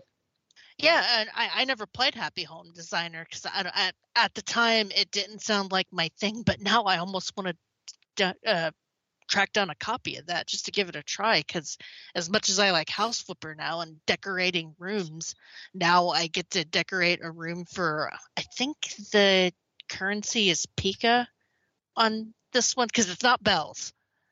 Um, I'm blanking on what the currency is on this island. Uh, I don't remember either. Uh, hang on. I oh, I can't even grab it to pick it. it. It's a different currency on the island, and they sell its own unique furniture. Um, I only dove into like one house though, because um, I went to bed pretty late and just didn't have time. But I, I'm having I had fun with the one house that I decorated, and later on you get to decorate the outsides of, of stuff and you can also use your amiibo cards to kind of pick whose house you want to decorate so i'm definitely going to make a vacation home for raymond Dead. because gu- Yay! Because guess what i made my own bootleg raymond card Does anyone actually like playing Animal Crossing still have somebody that's like original to their island? Like for example, Dina's never allowed to leave my island ever. Like every time she's like, "I need to go see the world," I'm like, "No, Dina, you live here forever." yeah Forever. no as soon as i realized that i could make my own amiibo cards i wanted to live out my dream of having an island of all cats yeah, I feel like yeah. Chris was doing that too on our island. hmm and and I have to admit that I'm kind of I've kind of got sour grapes because I felt like I got Raymond the legitimate way of having to find his ass on a island expedition, and now people can just zoom him right into his game, eh, right into their game. You did all the hard work. Now you get to be salty because everyone else is lazy. Yeah, yeah. It, no, it's fine. I really don't give a shit. It's just amusing to me that like, oh, now he has a card a year later after I spent a whole Sunday going and, and like ten thousand Nook Miles tickets going to islands. Uh, but no, no biggie. Where is Um, Nurse Raymond, anyways, Chris? He's downstairs on a shelf. Okay. Oh, did you like give him a nurse outfit? No, he but just he is Nurse Raymond. he was the perfect size when I had my arm surgery to prop my Oh. hand up on Gotcha. when I needed pressure taken off of the um Dead. taken off of the staples. Well, I'm glad that was useful. He was also just really fun to have around. That, Chris that would come was and a, be like, "Nurse Raymond is here to take care of you." Yeah, that was a Raymond that I ordered from China that I got refunded because it supposedly never got there, and then a month later it got there. so I was like, "O- okay, well, you're not getting this back since you took forever. so oh, I just s- sent it to Chris. and it was great, Sam. It came with a note that said, "I do not deserve Raymond, so here he is in boxes." I think the only cat I have, like, so I have to play Animal Crossing for programming at work Uh-huh. um, because during COVID, I decided I'm like, I'll make an Animal Crossing program where we have a digital swap meet once a month that people can get, you know, recipes and all that stuff. And on my work island, I have Kiki. Oh, And I, and I refuse to let Kiki leave because I'm just like I love Kiki. I, I love. Yeah, I had to have Kiki not only because she- she a little black cat, but I had a cat named Kiki. You know, she is so cute. Like the only person I think that's left my work island is um, Marina. I had Marina. I got her photo, and I was like, you know what? Someone else can enjoy having her. And now I've got this uh, koala named Canberra. I don't know if I like him. he seems Okay. weird. The, the one person that I think Chris will never let lo- lo- leave our island is the one that looks like the doyo. Yeah. Oh, Coco. Yeah. Coco. Oh, that that's the one that creeps me out. Yeah. Coco's the best. Chris, I- Chris really likes. Of course, Chris likes Coco. I I thought that he was gonna say Julian, the uh, unicorn. Oh yeah, I him got too. him too. Yeah. He's fabulous. His house is full of insane things. Just celestial furniture and a cloud floor. Yeah, people were losing their mind over the over Twitter this past week because I guess there's a uh, goat that's trans because it's a goat goat that has horns but has a female name. So Uh, canonically, usually when that happens in Animal Crossing, it's a mistake and they correct it in a patch later. oh, okay. Like they had Sahara was weird like that for a while too, but it was a mistake. I But I I, want I know what you're going. I know that's what you're going. What you want, but Nintendo just usually doesn't seem ready for that. Nintendo's never going to be ready for it. Let's be realistic. Nintendo was accidentally ready for it when they made Birdo, Yeah. and in the manual it said he like they like Oh, to dress like on. a girl. Dead. I was doing good that time. And yep. Bye, Chris. Are you really up to 18 deaths? I don't want to say what I'm actually up to because then Vaughn is just going to spam it more. Can we get that one on me- instant replay? No. I Do you need have me to go upstairs and tell him to stop spamming the bot? no. He's not going to listen. The more you tell him not to, the more he does it. I mean, I'd unplug the internet and really stop him, but then that'll just stop me. No, no. Probably not Kelley, the it. only person that wants Vaughn to stop is Chris. Everyone else thinks this is the best. Oh yeah, and Vivian in Paper Mario. Although Vivian is only trans in Paper Mario outside of the US. Yeah, that's what I'm saying. It's like I don't know that it, these things are intentional. Like, Well, no, so- It is really intentional in Europe. Like the descriptions where Vivian is like oh, decided Oh, that she just okay. wanted to be a girl. Because they're genderless ghosts and they can pick whatever they want. No. Okay, dead again. Yeah, good job, Vaughn. You got it proactively.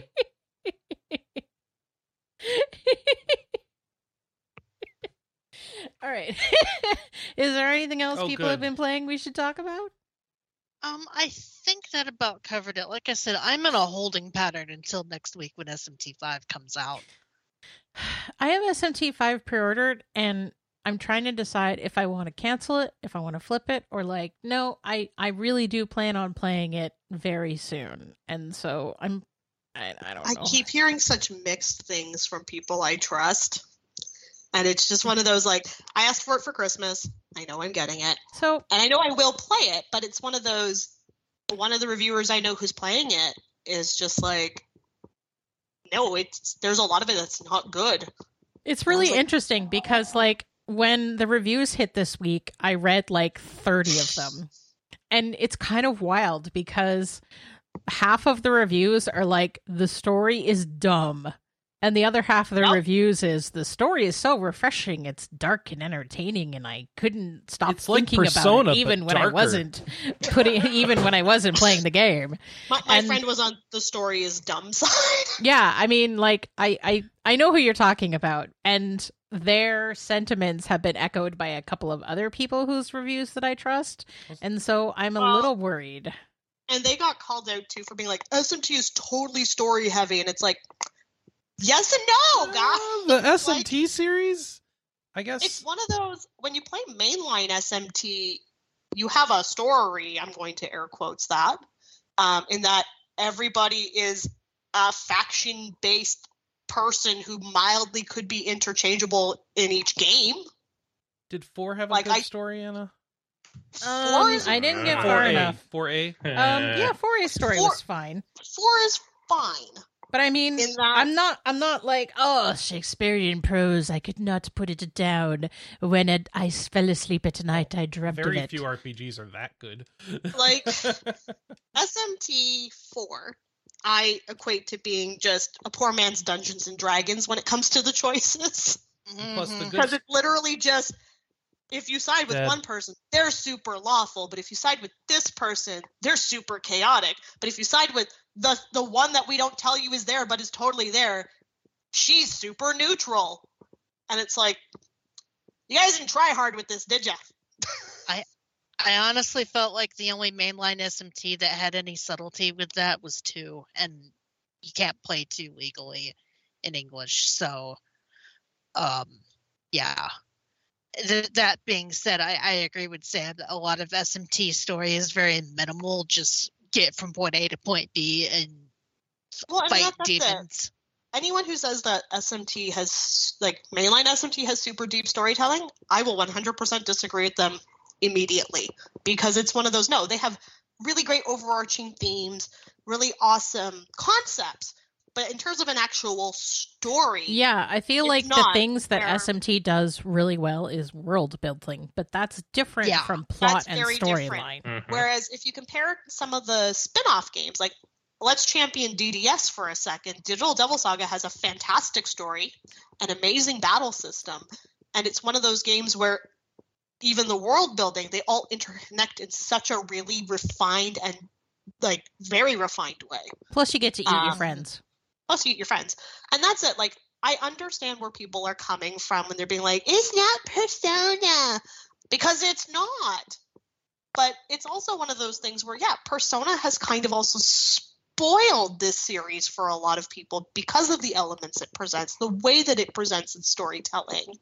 And again, I like Persona. Have I loved the last couple? No. Uh, I'm the resident disliker of Golden. Like, I like Persona 4 You're just I don't- think it's great because it's a poor man's, you know, Carl Jung. You also don't like Persona 5. Dad. And Persona 5 has a similar problem for me. Like, there are things I really like about it, and there are things I Sam, do that not means like you only it. like one modern Persona game. You mean three? Yes. yes, Yeah. yes, the best one. And then one and two are, are totally different games. Oh, they're perfect? One and two? Persona, no, Persona 3 is perfect. Perfect. But I not have one. finished Persona 2. What- I like Persona 2 a lot. Which I finished part? Persona 1. Which version of Uh, Persona 2? I have finished Innocent Sin. Okay. which I really liked. I most of the way through Eternal Punishment. Mac bought me a copy of Eternal Puni- uh, Eternal Punishment years ago. Um, you know, God rest that man's beautiful soul. Um, and I never finished it. I got as far as gold, and at some point I'd like to retry it when I am not an impatient bitch. so so what about the other perspective on this the uh the people who are like don't compare per, uh persona or smt to persona because they're totally different series and you shouldn't compare them it's one of those. I think Um, it's hard not to compare them, but I also think it's one of those. They are two very different beasts. Sure. I, I mean, mean, I think the thing that drives me really crazy is there's a lot of people that are going to come to SMT5 having never played an SMT game, Yep. but having played at least one or more personas. And so they talk about persona from the lens of as a persona or they talk about SMT from the lens of as a persona player. And like there is this strange cave part of the internet that like every time someone talks about their SMT experiences through the lens of their persona experiences, they lose their ever loving minds. Why? and I don't get that cave because I mean it's apples and oranges. You know, Yeah. it, it's a spinoff of the same series. They're going to have similar elements, but there's there's obviously different elements too that you got to take into effect. And I don't see what the disconnect is other than gatekeeping. It is entirely gatekeeping. That that is what it is. But it And is I- Sorry, and I and I know for a fact that there are some people that are gonna like SMT better, and there are some people gonna, that are gonna like Persona better, and it's okay to like or dislike it. It, and that that's it. It's No, Kelley, everybody has to think the same. And SMT is clearly superior to Persona. And anyone who doesn't think so is a soy boy well, beta cuck. and people forget that while SMT is the older of the two series, North America got Persona first. Yeah. So And the- you think back to that as well. Oh, It's- and that it's and those- that beautiful localization oh. And, Oh God. But and yeah, where you know we change SMT people's skin color. the SMT fans. we put we put sunglasses on the guy with the mustache. That's definitely Ugh. not Hitler. Uh, the the SMT fans need to check themselves because if it weren't for Persona Five or the Persona series' insane popularity, we would not get SMT games localized. That is Pretty a much. fact. pretty much. It is So- one of those just I I'm of the mind temper your expectations if you are a Persona fan. If you're going to go into SMT, you need to recognize that they are not the same thing. And once you've tempered your expectations, you will have an easier time understanding what it is trying to do. Again, if you are looking for super deep storytelling, it ain't there. Yeah, If it- you're looking for super deep characters, it ain't there. if you're looking for really tight gameplay, that is there. Wait a second. You Are like- we learning something? Is this like Sonic? Was it never actually good to begin with? oh, Chris, I'm not touching that with Kelley, 10 do I need to go over there and smack him? I mean, he, uh, the first two games are kind of obtuse, so he's not wrong entirely. And, They- and this is it. There's there's there are similar themes between the two games. There are similar elements of tone. There's also very different tones and very different themes. It's it's one of those things where it's just as I've I've said to anyone who I've met being like, should I try SMT? I always just have to politely remind them it's temper your expectations. Like my poor roommate had never played Persona before. Um, and I bought him I bought him Nocturne and I bought him Persona 4 Golden so that he could stream them his only gateway to SMT was Digital Devil Saga. So he was coming from an even more different angle than somebody else, you know, because he came from a really, really story heavy game and then he played Nocturne and he was like, I like Nocturne. I think there's a lot of really cool elements in it. He's like, but it's not what I was expecting. And I said, that's fair. I said, again, this is a game about world building. This one is a game that is a fully realized world with really interesting characters you know and again you have no choices in dds like your choices are so limited compared to do i want to reincarnate the world destroy the world or i don't know be a demon and again smt always has the same the same themes in it because even four in its weird bad dungeons and dragons experimentation also did do you want to reincarnate the world or do you want to destroy the world Wait, what was the bad D and D reincarnation? I- the way in which it presents law and Yeah. chaos oh, is very Dungeons and Dragons, like very, you know. Yeah, it's the way that SMT4 approaches the reasons is super different from any of the other SMT games and before it's it. not good is the problem. yeah. oh, they do the it's not reasons thing again. yeah, reasons Yeah. is in all SMT oh. games. It's in all of them. Okay. I think actually the best one is Apocalypse because I think Apocalypse blends everything really well together. Like a lot of again, people like Apocalypse. Well, and I I think the thing love that I like about Apocalypse. Apocalypse in particular is like Dead. once you've picked a side, you have to stick with it because if you don't, you are going to be punished. You have made your Yep. bed, oh, it's now Bioware lie in alignment. it. Hmm? It's Bioware alignment. You got to go all in one way or the other. Apocalypse is very strict in its alignment in a way where I found four four you could change your alignment because again you get the third choice Right. which is to be completely neutral Well, I mean that's and you can easily just go right? well i've been lawful the whole time screw the guy with the pompadour hair i'm gonna go neutral now because the hot girl, which is totally what i did as soon as i had the hot girl's choice i went with the hot girl well, and that's the canon ending, so Shocker. good choice. And, and that was it. It was the canon ending, which I didn't know at the time when I played it. I thought it wasn't a. Ca- well, never mind. Never mind. Never mind. Go ahead. Look, No, there's oh, the hot neutral girl- ending in SMT4 But it's not like is- the ending ending. You it's No, no, no. The end of SMT4, the neutral route, is exactly where I thought it SMT4A stops a picks little up. before the actual end. No. Okay. Yeah. Look, your choices are guy with doofy hair, guy who looks like Sanosuke from Rurouni Kenshin, or hot girl. So my choice was hot girl. I thought the guy Renosuke had the doofy hair. No, no, they're, the the guy who is chaos has like this weird Sanosuke look to him. Like I kept thinking Yeah. he was Sanosuke from Rurouni Yeah. Kenshin, whereas doofy hair, Oh, Sano. doofy hair is just Sano a, he's the lawful of, um, guy. So who's the well? Well, okay, Yu Yu Hakusho, the sidekick there. He has the pompadour. Um, what's his name? Uh, pompadour hair? Pompadour. I, I mean, I said pompadour, and I realized I'm like, wait, it's not quite a pompadour that he's got. He's got like just this weird like fluff slash mullet. I don't know Dead, what the by the hell the guy's hairstyle is. It's, like the ugly. hairstyle of all of the Yakuza thugs in like anime high school. Fair enough. I don't know I why you guys do this like- to me every year. Sorry, go ahead. I Because sort we like, like- to watch you suffer. sorry. I, I sort of felt like SMT2 had the most nuanced alignment stuff, but once again, not a lot of people played two, so it's kind of hard to recommend that. One. Well, this is it. We will see where five goes. I mean, again, if anyone's expecting five to not be reincarnate the world or destroy the world, because Yeah, but- again, Sam, this is all SMT knows how to Has do. Has anyone confirmed if it's a sequel to three or not? Sam, Yes, Anna. it's Yes. dark. It's so dark. It's really So dark. dark. It is Oh, it's like so Diablo. dark. It is really dark, So guys. dark? Oh, so dark.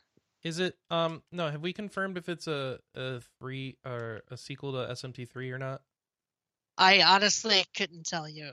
I Um, think that most people aren't answering that question because I feel like it would be a spoiler either way. Okay. I think it would be a spoiler too. If they're not answering it, I think that means it is. Because if it wasn't, you would just say no, they're not connected. Well, but also remember that we just had this conversation where there's a lot of people that's reviewing SMT5 that it's That- their first SMT game. Yep. mm, And I again, I don't think people should but be like HD invalidating their remastered just came either. out. It's a relevant p- touch yeah, point. but how many big sites, how many sites that I covered don't SMT5 know. You asked these also questions. reviewed I have, Nocturne? I have no way of answering that question. I have no clue if more people covered it than Persona 4 or any of that stuff you're saying. I how would I know? I have no. It, maybe a bazillion people covered HD remaster. I don't know. Persona 4 is just okay. I mean, I Sam, We are Sam? going to get so much hate Sam? mail for this for this podcast. Persona 5's got style. So much style. It's got Guess that what? music. It's got that menu. I don't care if the story is not as good as four and that the four story is not as good as three. But you know what? That's okay. And four had the eight bit dungeons, so you can go screw yourself there. And we we've we've talked about this, Chris. You know, you know why Persona 3 is the best game? no, Because Mitsuru exists. Okay. That And you she is still the cosplayed as her once. You need to get over all this. You What? cosplayed as That's- her. We get it. More than once, Chris. Oh, okay. Also, also, look, You're cosplaying as her right now, aren't you? actually, unfortunately, that poor wig got destroyed over the years. I, I feel really bad about that. I gotta get a new wig. Is really the problem. Fix your Look, wig. If we're gonna talk about ultimate Persona best girl, it is Mitsuru. I, that's Mitsuru fine. is perfect in every way. I We've think we need more this. than just one of the relationships to say it's the best game in the series. All right. no. It had a it had a female main character. but like, what's her face on the motorcycle in Five's pretty good. Got No, a no, lot of that that's vibes. Makoto. Makoto's Makoto pretty is good. Mitsuru light. yeah. No, that's And I- that's fair. I am okay with this, and that is why It's Makoto sewer is light. my girl. It's a little less She's filling. Mitsuru light. Tastes Look, great, again- less filling. I'm Team Rise, so I have no dog in this fight. Rise. Rise. Rise-chan. Oh, VTubers before they were Lisa-chan. VTubers. I dated both Yukiko in Vanilla and then Chie in Golden. I have no regrets. Again, the game won't let me date Kanji, so I'm still mad at it Fudge. for that. But Kanji you know, just I'll- wouldn't I'll- accept himself. I will help him. Ow. I can fix him. No, no. No, no, no, no, no, no, no, not over here. Not over Look. here. look, the best character in Persona No. 4 is Nanako. And uh, you know what? Oh, Yeah. That's that's Alright. that's a Yeah, good yeah, argument. yeah, I I think can- most I people on the cast can get behind that. I can get behind that. Yes. But otherwise, no one else compares to Nanako, so therefore, Persona 4 Golden, lesser game. Every day is great at your Juness. Fair. Fair My enough. poor Look, roommate thinks it's June's, by the way. And then we day corrected him, and he was like, "No, no, no, it's June's." Juness. I was like, it's Juness. Yeah, He's like, Ju- "It's June's." Jooms is the guy who likes bad games. Oh shoot! So I look, was so I will give- close. Man, he is gonna have a great time tonight playing Among Us. I will give fall my asleep. honest opinion about SMT5, like what hour I managed to play of it next week when it comes out, because I don't think it comes out until the 12th. Is it a Friday release? Hang on, I need Friday to go get release? this a hug. So that means that I could get it at noon on Friday, or I could get it at like 8 o'clock on Friday. Either way, I will attempt to form an opinion for like the first hour by then. There you go. Is, He's is coming over to hug me in order to distract me. And you know, we could argue about this all day, but the, at the end of the day, I Look they're still he's okay scared. games. Look, It's fine. He- no, but Just he did. don't be a dick to each other. Yeah, that's I that's did all it. I ask. Yeah, it helped. don't be a dick. Thank you, Anna. Thank you. So I guess, I- it- it- Uh, you know what? The only important headline you guys hear is that reminder: it's Extra Life. Donate Yep. to charity. Be awesome to other humans. Watch Chris die a lot at twitch.tv slash Oh, that'll be over by the time they hear this. Who cares? You can watch it later. You can watch it on repeat. You can watch Chris, you know, just die a lot. It's wonderful. Let's just watch Chris die. Go away. But again, it's it's it's a joyful season. You know, we're here to play games for charity. Mhm. So, you know, help some folks out, help them reach their goals. It's for the kids, Chris. You can do it. I mean, my my mouth is apparently not for the kids, but you know, really? Do they really need all these blow uppy guys? Like, really? yes, Chris, All right. because you know why? They hate you. we You should do. probably do feedback. Uh, I was trying to skip to headlines, but I guess there's Oh. feedback. So So- you don't want to hear about people's opinion about Star Ocean? No, I don't because spoiler alert, Star Ocean's bad. It was never good. Except for two. Two is perfect. It was never. yeah, it's real like- perfect, uh, like except when it's not departure. crashing on you. Yeah. I I Um, gave up on Star Ocean 2 because it kept crashing on me. So Oh. I have PSP no version?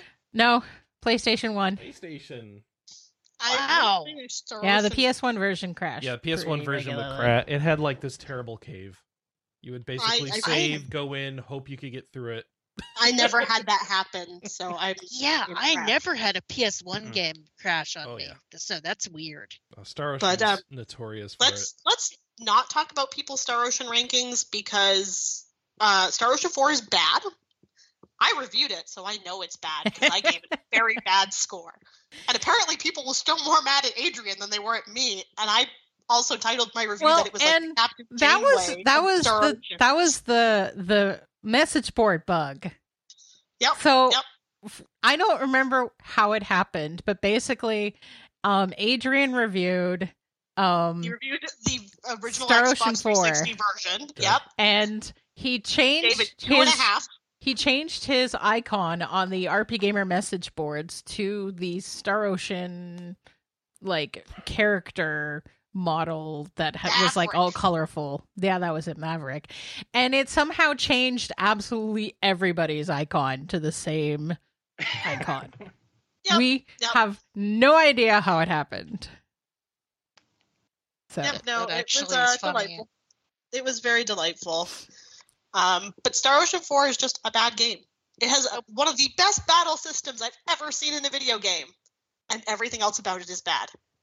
I- what did you I- What did you Okay. hate more, the jailbait cat girl or the annoying toddler?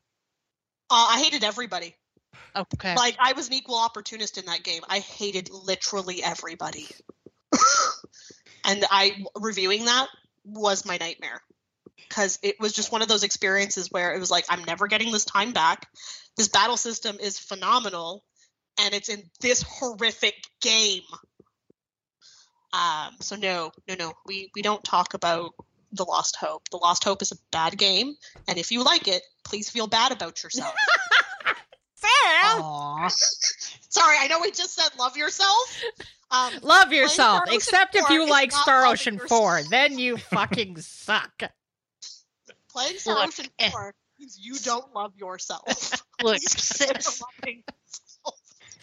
look, Sam. We have a saying on this show: every turd has its flies. It's true. So Also, It's- Scar, there's no way Smash is starting in 30 minutes. We haven't even gotten to the uh, news.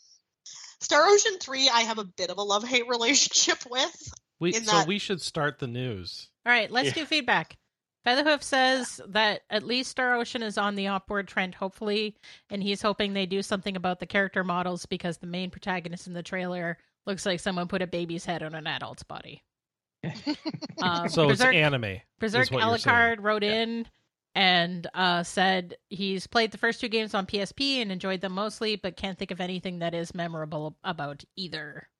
And Tracer3 writes in and says, My favorite game will always be Star Ocean 2. It is the reason why I bought a PS1. I was extremely surprised when I heard about Divine Force, since I figured the last game had killed any chance of a new one. Hopefully, this will bring back the series from the brink. I, I still have a copy of 5 that Matt gave and me. Like, here's my favorite is um Featherhoof says that um it looks like a baby's head on an adult's body, and Tracer Three says that the mi- new protagonist looks like a WWE wrestler. and I'm realizing that those are not conflicting statements. they are not.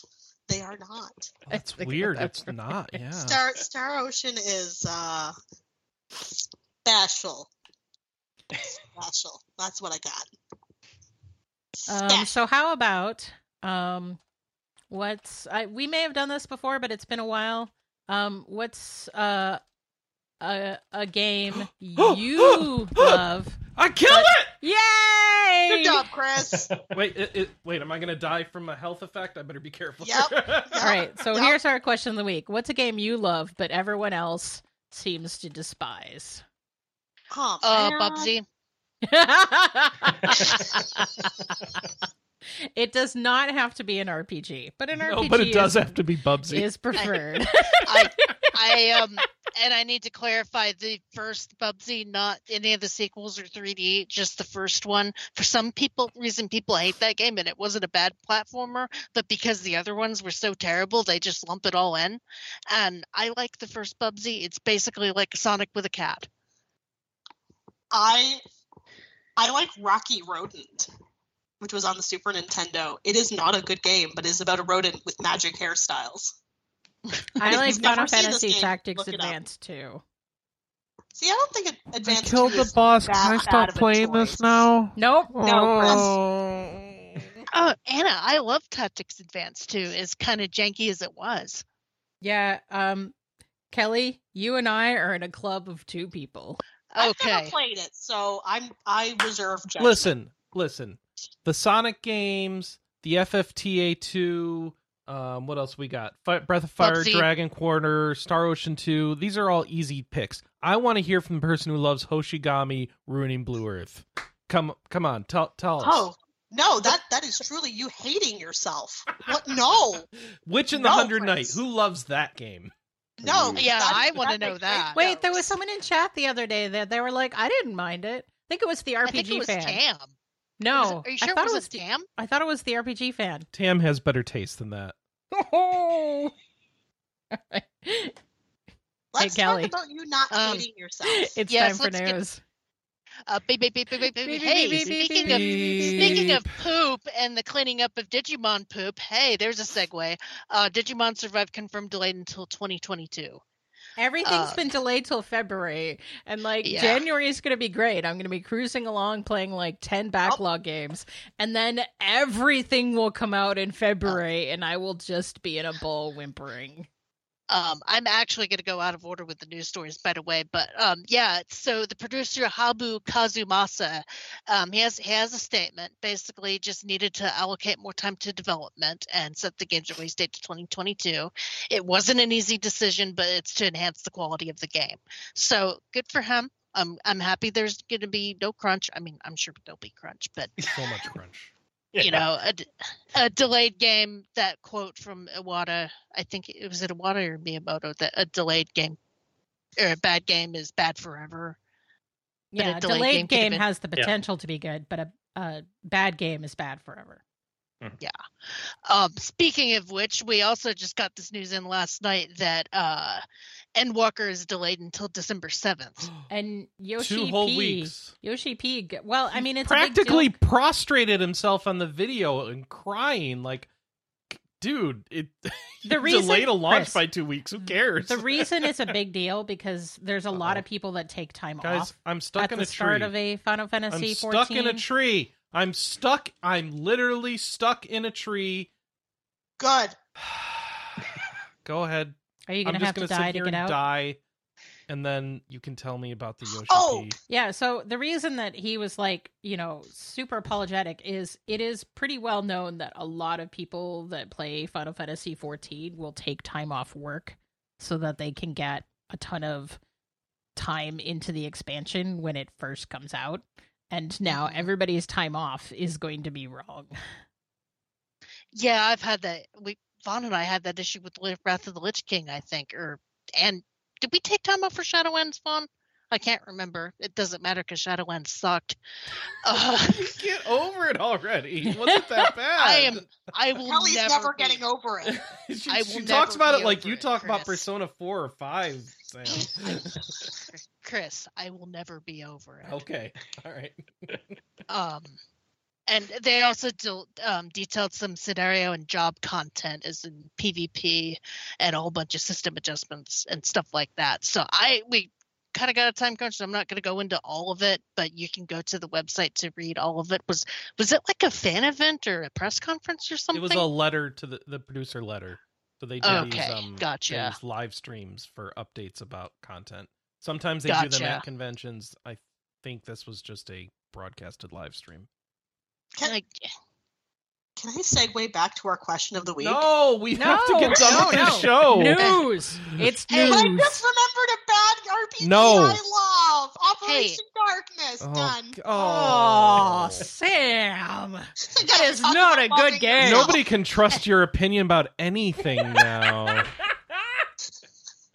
I didn't play it. Maybe it's I- great. No, no. I- I- It's bad, Chris. It's bad. It is, it is it is bad in a way that I will never forget, and it's so fucking entertaining at the same time.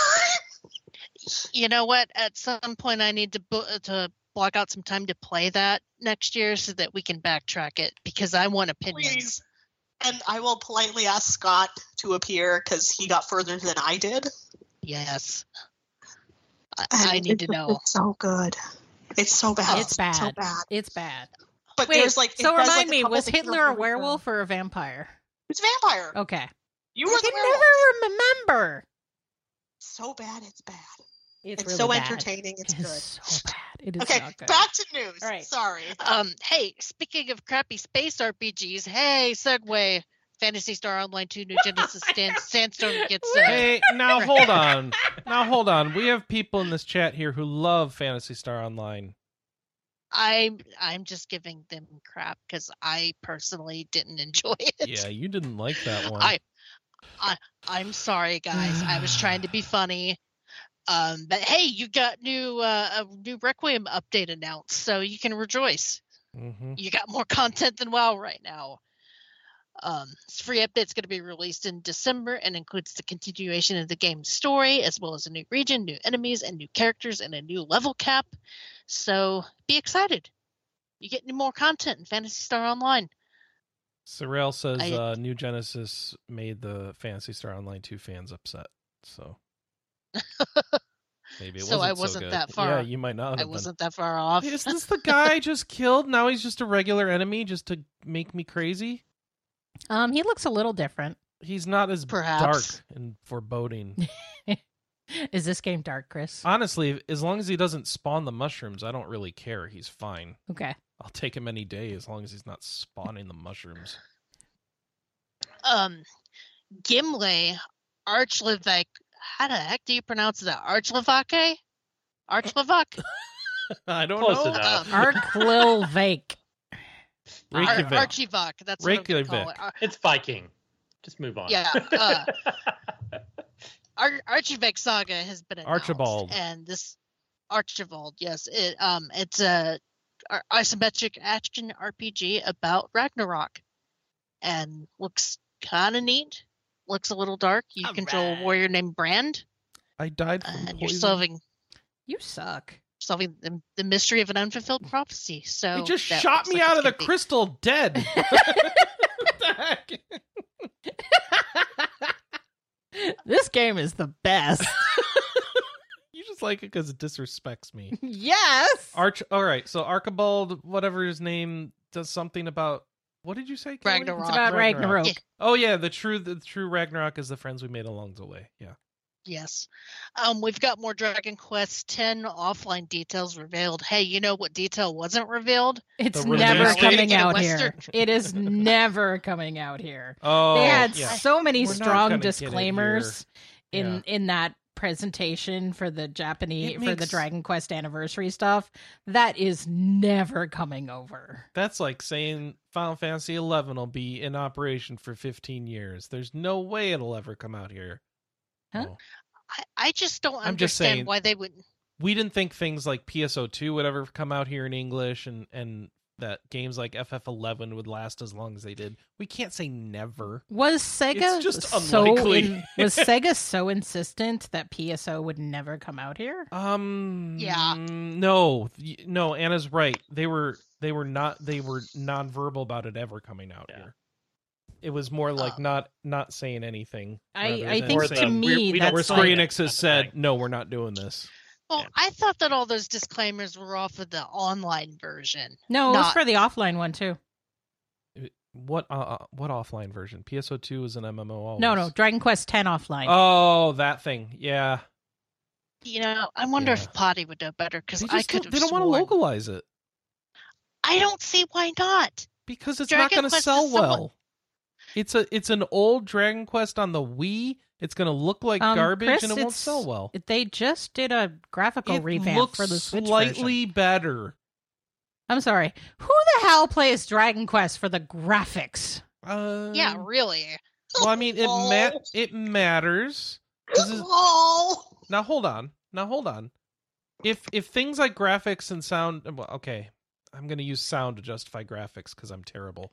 But like, if things like that didn't matter, they wouldn't bother getting the orchestra for the U.S. releases. You know, I I think those things do matter for this market more than we want it.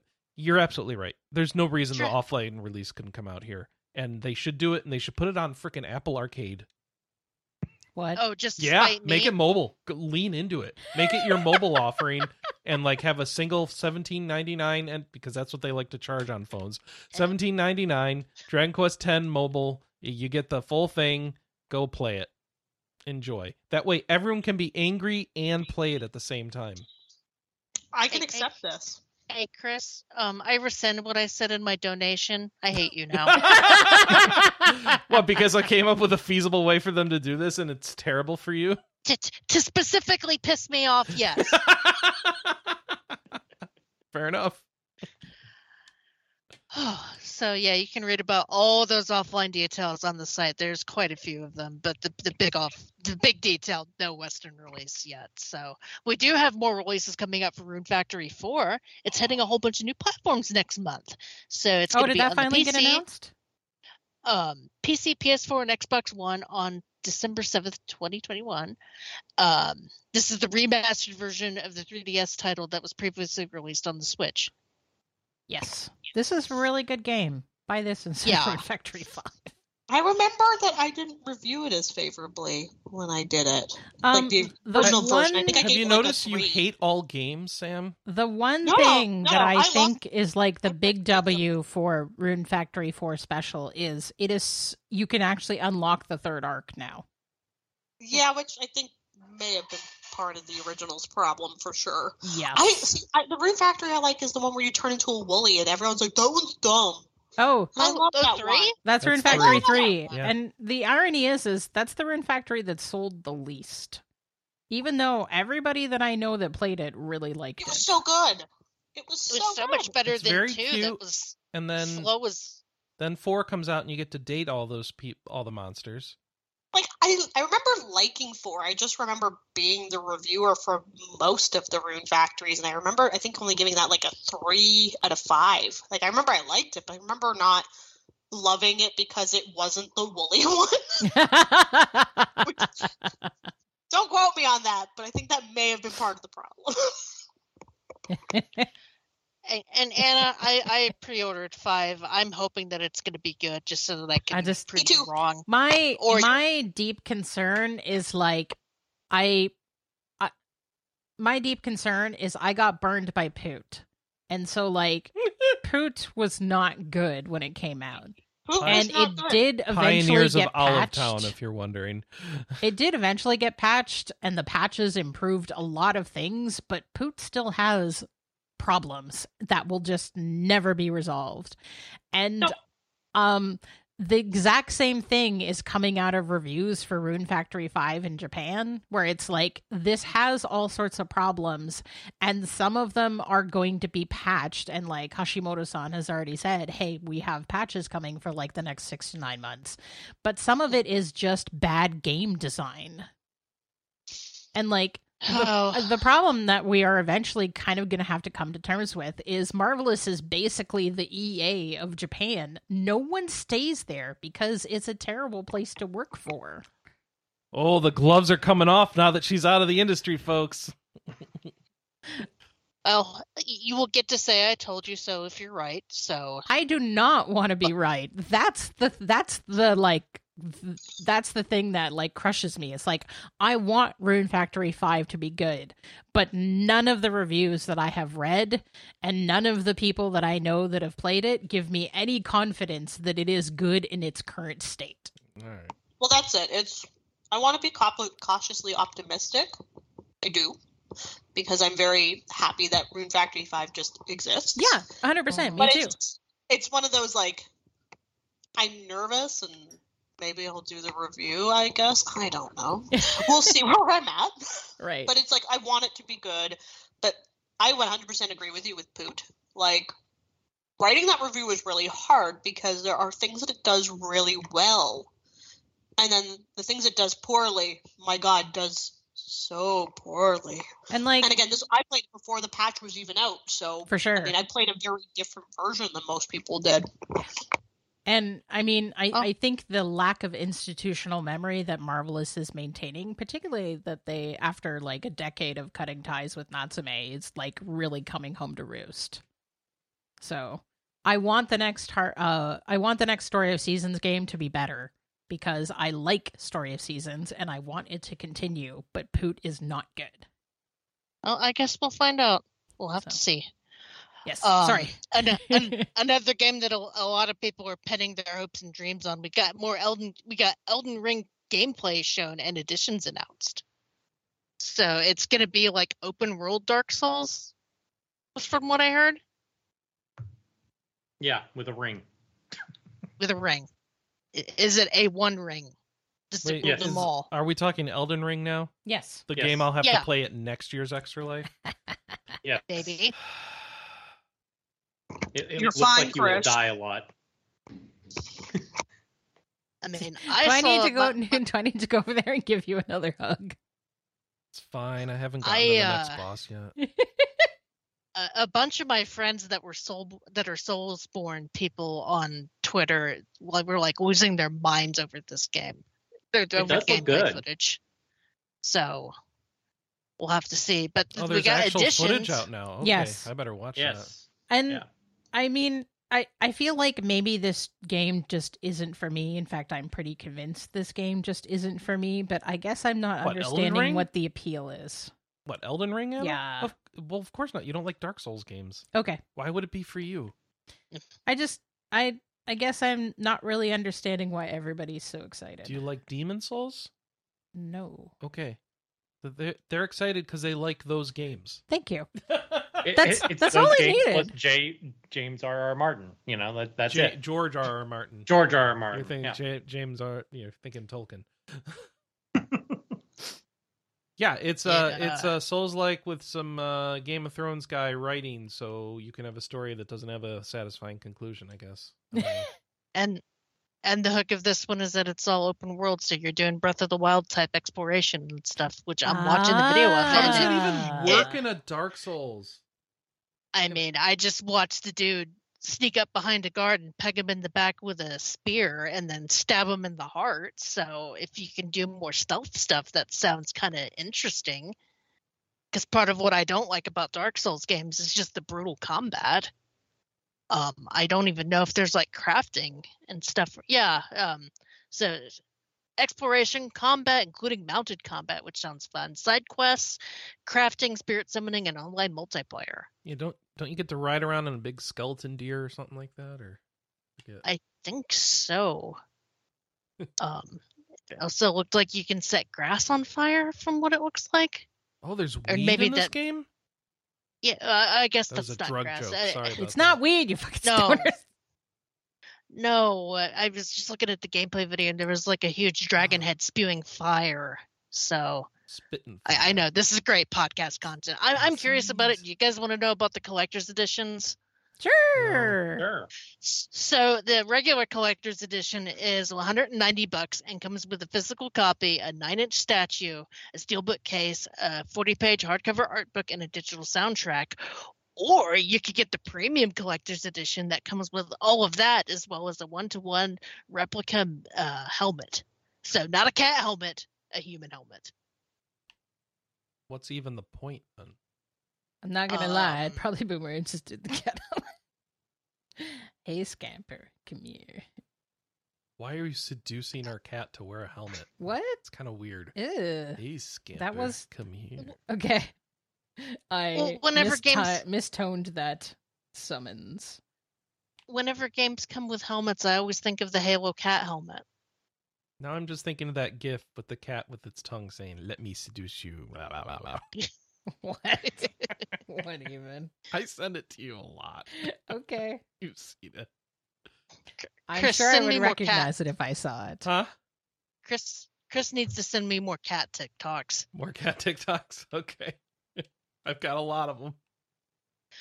Um, so that that is all the news. We've also got like very brief uh release dates. Oh, we didn't talk about so Square Enix had their financial report this this last Oh, week. right. Oh, here we go. And um tucked in amongst a bunch of other things, they you mentioned millennials with your NFTs. You think everything's about the NFTs now, don't you? well, it's my industry, so Uh huh. Ever since you got into that into that crypto kitty cat, you've everything's about the nifts. no, Crypto Kitties is a different project. Oh goodness, I can't keep it straight. Um, crypto stuff is mainstream because when I went to see Eternals last night, there was a, a cryptocurrency commercial with Matt Damon. All right, pack it in. We're giving up, everybody. The world is over. so, Capitalism. Ho! so what's going on with the crypto and Uh, Square Enix? Square Enix uh, mentioned in their financials that they're making an NFT game, Oh, okay. and the Like, internet. That's something a lot of companies will probably be announcing. Yeah, It it doesn't mean the game will come out even. You know, that everyone's just going to look into it because it's a new avenue. Yeah. Well, that's it. The NFT situation is going to be very, very interesting. I mean, we've we've dealt with it in the book first, and my God, people were like, "If you make an NFT, so help me God, you will never have fans of anything ever again." yeah, it was wild. So went, like shit, shouldn't do this. two two weeks ago, I'm confused. What do you some like cabal of authors announced that they were going to do an NFT book where um the NFTs that were purchased would dictate where the plot proceeded. And so it was going to be like a user generated experience and it was going to be like a new kind of writing for all of the authors and like they were really excited and they basically got stoned out of existence I'm why? because NFTs are bad, Chris. You got to remember, This was just choose your own adventure, but put your money on the choices. Yes. I don't get it. Why is it NFTs bad. I'm, I'm going to explain a little something about the book community that most people don't know. Most people who are in the book community, they're environmentalists. So you're looking at the fact that what NFTs do to the environment. Uh-oh. You're saying, Don't get "Hi, Anna authors, started. you're Don't doing this." Don't get Anna started about NFTs in the environment. But I'm just using it as an example because, again, in the library verse, NFTs are something we can't have. Anna Like if somebody makes an this. NFT, a library, for example, won't be able to collect it. So, like, Wait, we're in a different stage with it right why now. can't the why can't a library have digital content? We can have the digital content. It's the problem of like there's a couple different avenues. Like libraries have been exploring. Also, the NFT is for for choosing what is made, not for. no, I know that, but it's book. one of But I mean, there are definitely we're definitely in a problematic space with Okay. it with li- for libraries. Like it's Okay. one of those. It's it's been an interesting debate coming Because you could coming have an, of you could have an NFT about who owns the book and like have copies of that NFT so everyone could read the book. You could do that with NFT. we can depends on the platform. Yeah. Well, and true. don't forget that I mean, how does a library um it, let's let's sort of take this to the logical conclusion, Chris. There is a hundred copies of this book and they are only NFTs. Oh, well, if the library dumb. Yeah. holds it in a custodial wallet, how do they loan it out and then how do they enforce getting it back? Well, actually, it- I Well, don't and- know. because there isn't technology for that yet. That's Well, there's right. technology for loaning digital books in general, but No, but there is not a, there is Not not, technology Yeah, I mean- inside of the blockchain. listen, to listen. to Anna, loan if there's something one thing with I'm a sure due of, date back. If there's one thing I'm sure of, if you need some technology made on the blockchain, there are a thousand people who want to make it for you right now. there, there's mm. actually another unique problem, Chris, and it's how libraries purchase ebooks. I think I've explained this to you before that like libraries have I to buy a license yeah. and that license function can function in a couple different ways. Like for example, if you buy an item that's like a New York Times bestseller, it might be metered, meaning like once all the uses are gone, you have to repurchase that license. Oof. And you got to remember that we pay way more than the average person pays Yep. for an ebook. Yep. Right? Yeah. So that's another issue that Hey, will remember when with ebooks were going to save us money? they And did. then they, No. they did and they didn't. So then It- Amazon happened. right and so the interesting thing that opens up in terms of all of like the electronic books is it opened up self-publishing in a way that you couldn't before Yeah, but those are the bad books. what The self-published books are Um, the bad ones. Good books. will are- Wight is self-published Who? so is Um, brandon Chris- sanderson Who's Will Wight? Chris, Um, self pub. And B- Brandon Self- Sanderson's good books are published by Tor. What are you talking about? Chris, N- Chris, not all of them Chris. and he's trying to get out of a lot of those contracts Listen, it- what I'm trying to say is author- it, from the from the from the naive uh, perspective of an outsider to this stuff, they're gonna think if you are a good author, you're gonna get money by a good publisher. You know, by Yeah, a, but- by a publisher. Do you Why would just you- how why would- publishers are, oh, Chris? Of yeah, course. no. And I mean, to give you an idea, Chris, you don't know who Will Wight is, but the only audiobook that was outselling Will Wight all of this week was Dune. Okay. He was I also still don't know who Will Wight is. he was also number 3 on Amazon Kindle for like 6 days straight. That doesn't mean that I. Yes, that He that's is an extremely popular author, and the only reason you haven't heard of him is he's not Because eligible He's not through for a normal publisher. Right, he's not eligible for most of the bestsellers lists because he self-publishes. Mhm. which is a problem. I, I'm sorry, Look, Chris. Just as as, as an amateur author, I kind of take offense to all the self-published books are bad because so many Ke- Kelley, so many Kelley, authors out there Kelley, just Kelley, get shit on by publishers Kelley. because they're not fitting a, tre- a trend right now. Kelley. Well, there's that, and again, it also depends Kelley. on was the kinds of contracts you get, what country you live in. Um, for example, most people don't know this, but uh, Canadian authors get paid if a library buys their book and it's been checked out. Oh, now we So get you- the socialists getting involved. Here. okay. So yeah, if you buy a Canadian novel, so I'll I'll use an example. Um, Julie S. Lalonde's Re- Resistance is Futile. If you buy if you buy that book for your collection, one, you've already given that author money. Now, if you check it out, you're giving the author more money, but it only is for Canadian content. Yeah. which I love. I think that is absolutely No, I'm, fantastic. I'm and glad you got that's, that in place. And Kelley, I- Now, the- in case it's there not was a clear, downside. Oh, oh my goodness, let me talk. Stop treating me like I normally to treat other people. No. Look, I'm the guest with Josh. no, you're right. You do get to you get to override me as much as you want. I'm just No, I want to let Kelley know that I'm just. I'm just taking a position for the sake of discussion, and that I don't I- I know, think and I- self-published books. suck. I know that you didn't mean anything by it. offended. It's it's just one of those things that I don't think the normal person realizes just how gatekeepy pub like major publishers are. major publishing is super gatekeepy, and it, again, it's worse Yeah. in America. It's like I mean, just think of it like music labels. You know how bad they are. Yeah. Guess what? Yep. Book publishers are also bad. Surprise. Surprise! in, in Canada, we have the problem of uh, so all those publishers exist, and they will pay their authors peanuts. So authors have to get grants from the provinces and from the feds Oh to supplement. gosh. And here's the thing that's wild about these publishers is if they give you um ten thousand dollars to write a book, if you sell that book at twenty dollars, it doesn't take you fifty books or five hundred books to get up to the ten thousand dollars. They only count the amount that you actually get as an author, which is about ninety five cents a book. It's pretty bad. You have to sell a lot of books as someone who is under a large publisher label to actually make money. It's why like you see how hard some publishers go with influencers and uh, it's why libraries are actually often kept out of the equation. Like there are a lot of publishers such as Macmillan who hate libraries. they think that we steal and it's like no no we we buy copies of the books and you still get paid dipshits.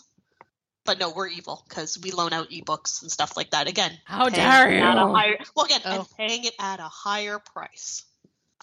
Well, I mean, So that's why you you're know. paying the higher prices because they have that perception of you. But Well, again, it's it's how it's sold, right? Yeah. Metered but I mean, it's sold that way because they have this this errant idea that you having ebooks on loan is going to destroy their industry. Which, Lord forbid. well, actually, the real reason is because they saw a way to to get more money, and they and they. Well, and for it. again, every single one is different, so you know. And All right. uh, oh, Um, can we move on? Yeah. let's keep going. New uh, releases. Scar Yeah, needs to play so- Smash. um sort of sort of the necromancer's getting next gen versions released ps4 and, or ps5 and xbox series s versions so that's great um Tunche is out right now i have no idea what that game is um we've also got dlc for yaga's roots of or sorry yaga the roots of evil dlc is now out on pc and sword art online i'm not even going to try to pronounce that it also has uh major dlc oh, is this Lycoris or whatever it is? Al- yeah Licorice, Alicization? Oh, Alice. Alice. alliteration. Alice. Ali- I like Alicization, the destruction of Sword Art Online. The second half is Lycoris. Um, Pixel Heroes Megabyte and Magic is launching on Switch this week. As Oh, it came out yesterday. Um, I wrote in yesterday, so I wouldn't say this week, and then still said it. Go me. Um, we've got Mercenaries Rebirth: Call of the Wild Lynx releasing next week. Yay! And also 11th. boo. So this was the Um, one that when it got announced a couple uh couple months ago, I'm like, you know, normally they put out these games at like the end of December, beginning of January, sometimes the end of November, and I kind of hoping they do it later in the year, and they didn't. Um, also, if you like old MMOs, we've got our Ragnarok Origin releasing on mobile next week. There, and and a, a commercial with pr- plenty of beautiful people playing it on their cell phones. I'm sure that's their demographic. We've got Arcadian Fallen landing, uh, Arcadian Fallen landing on Steam this month, November 17th. And then The Cruel King and the Great Hero is releasing on March 4th, 2022. And Spellforce 3 console versions have been delayed until March 2022. That is all your briefs. Woo! What's what's coming out this week, Chris? Uh, there's a bunch of stuff coming out. So Blue Reflection, Second Light is hitting PC, PS4, Ooh, and Second Switch. Life. No, Second Light. Oh, So I'm- this I'm is the sequel to Blue say- Reflection. Okay. That is a no thank you. it's personally. funny because you thought the game was totally mediocre, but my friend Ninji's actually enjoying it. And again, that is a to each their own on that one. right. Um, I found it very offensive at times. Oof. Which is bad. which is weird because like didn't Chris uh I can never remember how to correctly pronounce his last name. Who? Which one? Uh K N I G G E. Knigget? like, what are we doing? Is this I- Monty Python now? Do you remember Sam? I I can never remember how to say K his last name. I G G E? Yeah. Nig? Nig? Nige? Oh. Yeah. Yeah, I I, I don't know. I'm not going to guess anymore because I'm going to say words I shouldn't say. Accidentally. I He- he- remember. he did the localization for this for the first oh no, one. the localization is fine. It's just. It's the content. It's, it's the content. The content is Oh, sometimes it's- offensive, sometimes uncomfortable, and sometimes I look at it and I go, "Wow, you think girls are stupid, but you're trying to empower them. Screw you, game." Um, oh, this there are is is this game- is this approaching like Witch and the Hundred Knight level of problems? No, No. no. It's just one of those. It Mixed has messages. it, it does mix messaging in a way that I'm just like, no, like as a woman, I find this offensive. But okay, game, you do you. And again, Gust has this problem sometimes where they're like, sometimes they they do it right, and sometimes, they do it it's very, not very, good very at wrong. all. All right. So uh, it's one of those. I'm cautiously optimistic for whoever reviews it on the site that they had a good time. I hope it's good. I, But I I'm have a lot of we have a self love and wouldn't touch that with a 10 foot pole. Ooh. um, other games coming out this week. Sparklite is hitting iOS and Android. Sparklite is awesome. It has music by Dale North, who also does our podcast music, and it was really fun. It's like a roguelike that isn't awful. Or it was a roguelike that was hard enough, just hard enough for me. Um uh Star Wars Knights of the Old Republic is hitting Switch this week. Uh, as previously mentioned, Mercenaries Rebirth, Call of the Wild hits Switch this week. Uh, the Elder Scrolls V Skyrim Anniversary Edition is going to be on PS5 and Xbox Series S and X. Alchemic Cutie is hitting PC, Mac, and Linux. And I, I'm still hoping for a Switch release someday. Um, and then Shin Megami Tensei 5 is going to be out on the Switch. Ooh, Good. hype. So So hype. I just Get see I just see. Chris's hands fly up in frustration from his side of the computer and he goes, Dude. Uh, two pieces of editorial content this week. We do not have our SMT 5 review up as of the morning of November 6th because, as a site, we agree that we should finish games before we review them, and we simply did not have the opportunity to finish and we would rather be accurate and late than first and not do it well. So, what did hit this week is a game deck review and my latest backlog in the year for October 2021 is out. Yay! We did stuff. Yes. Yay! There's going to be a lot more editorial content in November than I think there was in October. We There's we a have big feature lot of reviews sure. going on. There's a lot of Yeah, feature And There's going content to be a going lot of on. reviews. There's a lot of writing going on. Mhm. So please look forward to it. Everybody's I know, working very hard I'm on like a lot of things. I am doing a review, which I will start tomorrow. Yay! Um, and I'm the one spearheading the really big feature for the month, so well, I got a lot of work ahead of me. Which Go, I've Sam! gotta get- Which I've got to get started on. Oh. I still love you, Kelley. It's fine. Thank you for uh, thank you for the reminder. I gotta- need to write that this weekend. I gotta pick what I'm gonna be writing about. I'm gonna have to see if But it's it's something that we hope you will all enjoy. And given we haven't talked about indies in a while, I think this will be a very interesting feature to see what kind of indies the staff would recommend to people. Yep. Which you know, I'm always down for you know doing these types of features. And again, I got to start thinking about what uh, what's going to win the Michael Cunningham Award this year. So Oh yeah, our our Game of the Year awards are coming up very quickly, although they won't actually happen until No, they'll February. they'll happen in January for us, but it's one of those I've been telling myself like part of the reason I wanted to finish Persona Strikers is it's one of the bigger games that I bought that could potentially be a game of the year candidate. And it's the same with Tales of Arise. Like that's going to be probably the next thing I play because I want to see where I'm going to sit in terms of how I feel about it. I have a Um, weird hunch I think I'm going to like Persona Strikers more. Huh, I'm a little worried about that. We'll we'll find Uh, out, right? Like again, I haven't yeah. started Arise. I sure. don't know. And again, everyone who's screaming, "Oh my God, there's slavery in Arise," y'all forgot Symphonia had it. Wait, Yep. is- I didn't know that was a thing people were complaining about. So, Yeah, something that someone had mentioned. it was like a right? weird thing for like three days on Twitter when Arise came out. All I remember people was that saying, people like, saying they oh. liked it. a a lot of people like Arise, but they're saying that the slavery content in it is cringy, and I'm like, y'all, did you Mhm. play Symphonia? Because Um, slavery is a huge component of that game too. isn't the whole point that you're liberating people? Yeah, And I, Yeah. yeah. I Again, don't know. Like, this I is feel like one of the very before. early mores in that game is, hey, it turns out slavery is wrong. well, Yeah. Yeah. yeah, and I don't know. Maybe they're going. People want a more nuanced approach given current events or something. I don't know. I you want a mean, more I- nuanced approach to, hey, slavery is wrong?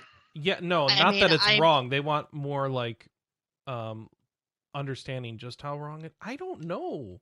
I'm Look, not the right I'm- person to understand what what we could be overlooking in this. That's so- fair. A- as someone who played through the past two Tales games and was kind of meh on both of them, I'm happy that this Tales game actually has stakes and kind of Are they prime not time? dire quants, No, No. Chris, not those kind of stakes. Oh. not dire I'm- quants. I I feel like this is the first Tales game in a while that's actually had a serious story, and I'm not talking like serious edgelord serious. I mean, I Making- appreciate you giving the- differentiating. yeah, no, give, giving the characters agency and a reason to do what they're doing. you know, I'm I'm very curious where Arise is going to sit for me for sure. Um, given we also haven't had a Tales game in a while, Not since So- Berseria. not since Berseria, and I actually like. There are things I disliked about Berseria, and there are things I really liked about Berseria. Berseria was a weird one for me, whereas I absolutely did not like Zestiria. Nope. No one's surprised about me not liking the one that's very like. So Ray is actually Jesus, and he has, you know, his elemental Jesus friend. Wait, what? Tales? Don't Oh, Elemental don't, apostles. Come on, do it These right. little apostles, yeah. It's You like mean- no, just just don't tails, just just don't. you mean the Have one you played where like Lost the- Child, Sam? Hmm? Have you played Lost Child? I have not. Do I want to? that's a very Jesus-y story. Um, it it has On some real note, Jesus stuff to it, to the point where like it literally plays Christmas carols during the last scenes of that game, and Dude, I- and I- through the credits. I, again, I have nothing against that. It's just in the in that particular Tales game, it was just the game was already bad, and then when it kind of went to that territory, it was just like It was this just no. it was so is a no-go funny for for me me. because like I was I think I ended up reviewing Lost Child maybe? I was one I of the first did. people that was playing it. And it was just weird because like the game's fine the game's fine the game's fine 80% through the way the game's fine. I mean the story's fine the combat's fun the exploration's fine. And then because Jesus. Because Jesus, and like it feels so out of place. Jesus. And so it was just really weird. And the problem was is no one played it at the same rate that I did. So I had to wait like 6 months to talk about that game with anybody. Yeah, All I right. forgot I I was. I forgot you beat it long before I did. It's it's an interest if you like dungeon crawlers or want to give dungeon crawlers a try. Honestly, there are worse games. So I don't know. Maybe I'll send you a copy. Oh God. Uh, also, Sam, th- my biggest problem with Zestiria was that it was like watching paint dry in game form. It, was, so bad. boring. It was it was it was boring. On top So of just it it did a again it went a route that I was not expecting but didn't do it well. So it's like, oh, it's boring and It this. died again, by the way. Poor Chris. I was trying at not least, to like- laugh. I will give like Berseria points because even though it's kind of edge lordy, like I liked Velvet and Laphicet. I I was I was down for their stories. I thought they were pretty great. Um, even though the dungeons were not very good in that game. At least those characters had motivation in Berseria, where Sorey and all of his apostles were just like wandering around. And you gotta love that uh, love that Japan's like, we love Zestiria! And it's like, of course you do. Of course you do. Of course you like paint drying. Of course you do. Let's talk about who's the most popular character and make an anime for it. Yay! And it's like, I don't want this. I mean, I will I will give Zestiria one thing. At least it had one of my favorite Tales characters in it, which was Zaveid, which the game Well- just needed to be about him because he was cool. Yes! Is that the wind one? Yes! Yeah. That half naked Bishonen guy, yeah. He, he He gets was all points. And he was such a bastard, and I loved him, and he was the only character in the entire freaking game that had any personality. All right. So there you go. We are going to wrap up this podcast for today because I think Yes. Chris is up to like 45 deaths. Poor Chris. So, uh, thank you, Josh. Sorry, Josh. thank you, Kelley. Thank you, Anna. Thanks, Sam. I don't know if you want to be thanking me being here. I think I think we should all regret it, but yeah. No, Sam is a treasure, and I will not have any other words otherwise. No, I love you guys. This is this is always Thank a you, lot Sam, of fun for when I being come here. and you know hang out. Chris, I still love you too, and I hope mm. this game gets better I'm for literally you. just shooting my gun in the air now. Just boom. Is this is this you giving up?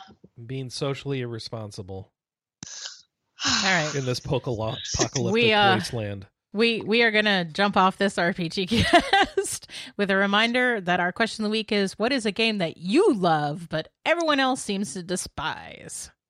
Operation Darkness. Bubsy. Um, since this is still part of Extra Life, I want to give a shout out to. Um, hang on. Children's Wisconsin? No, I want to give a shout out to Gate Getaway Music Entertainment, otherwise known as Game. If you are a streamer or content creator looking for music that is royalty free, you can head up spotify.getawaymusicentertainment.com and find all sorts of music, particularly RPG music, that you can use that's royalty free and won't get your YouTube channel striked. so, as always, when wrapping up the RPG cast, uh, thank you, Dale North, for the intro and outro music for the podcast. Thank you, Forecast, for the encoding. Um, what is everybody going to be playing next week? Sleep. I don't Uh, know. or Animal Probably- Crossing until SMT5. Probably Mafia Boys. I better get I'm that. gonna try to play more of the Good Life, and I'm hoping that gets better because the first like 30 minutes were not grabbing me last night. I, I've heard a good life. It is not.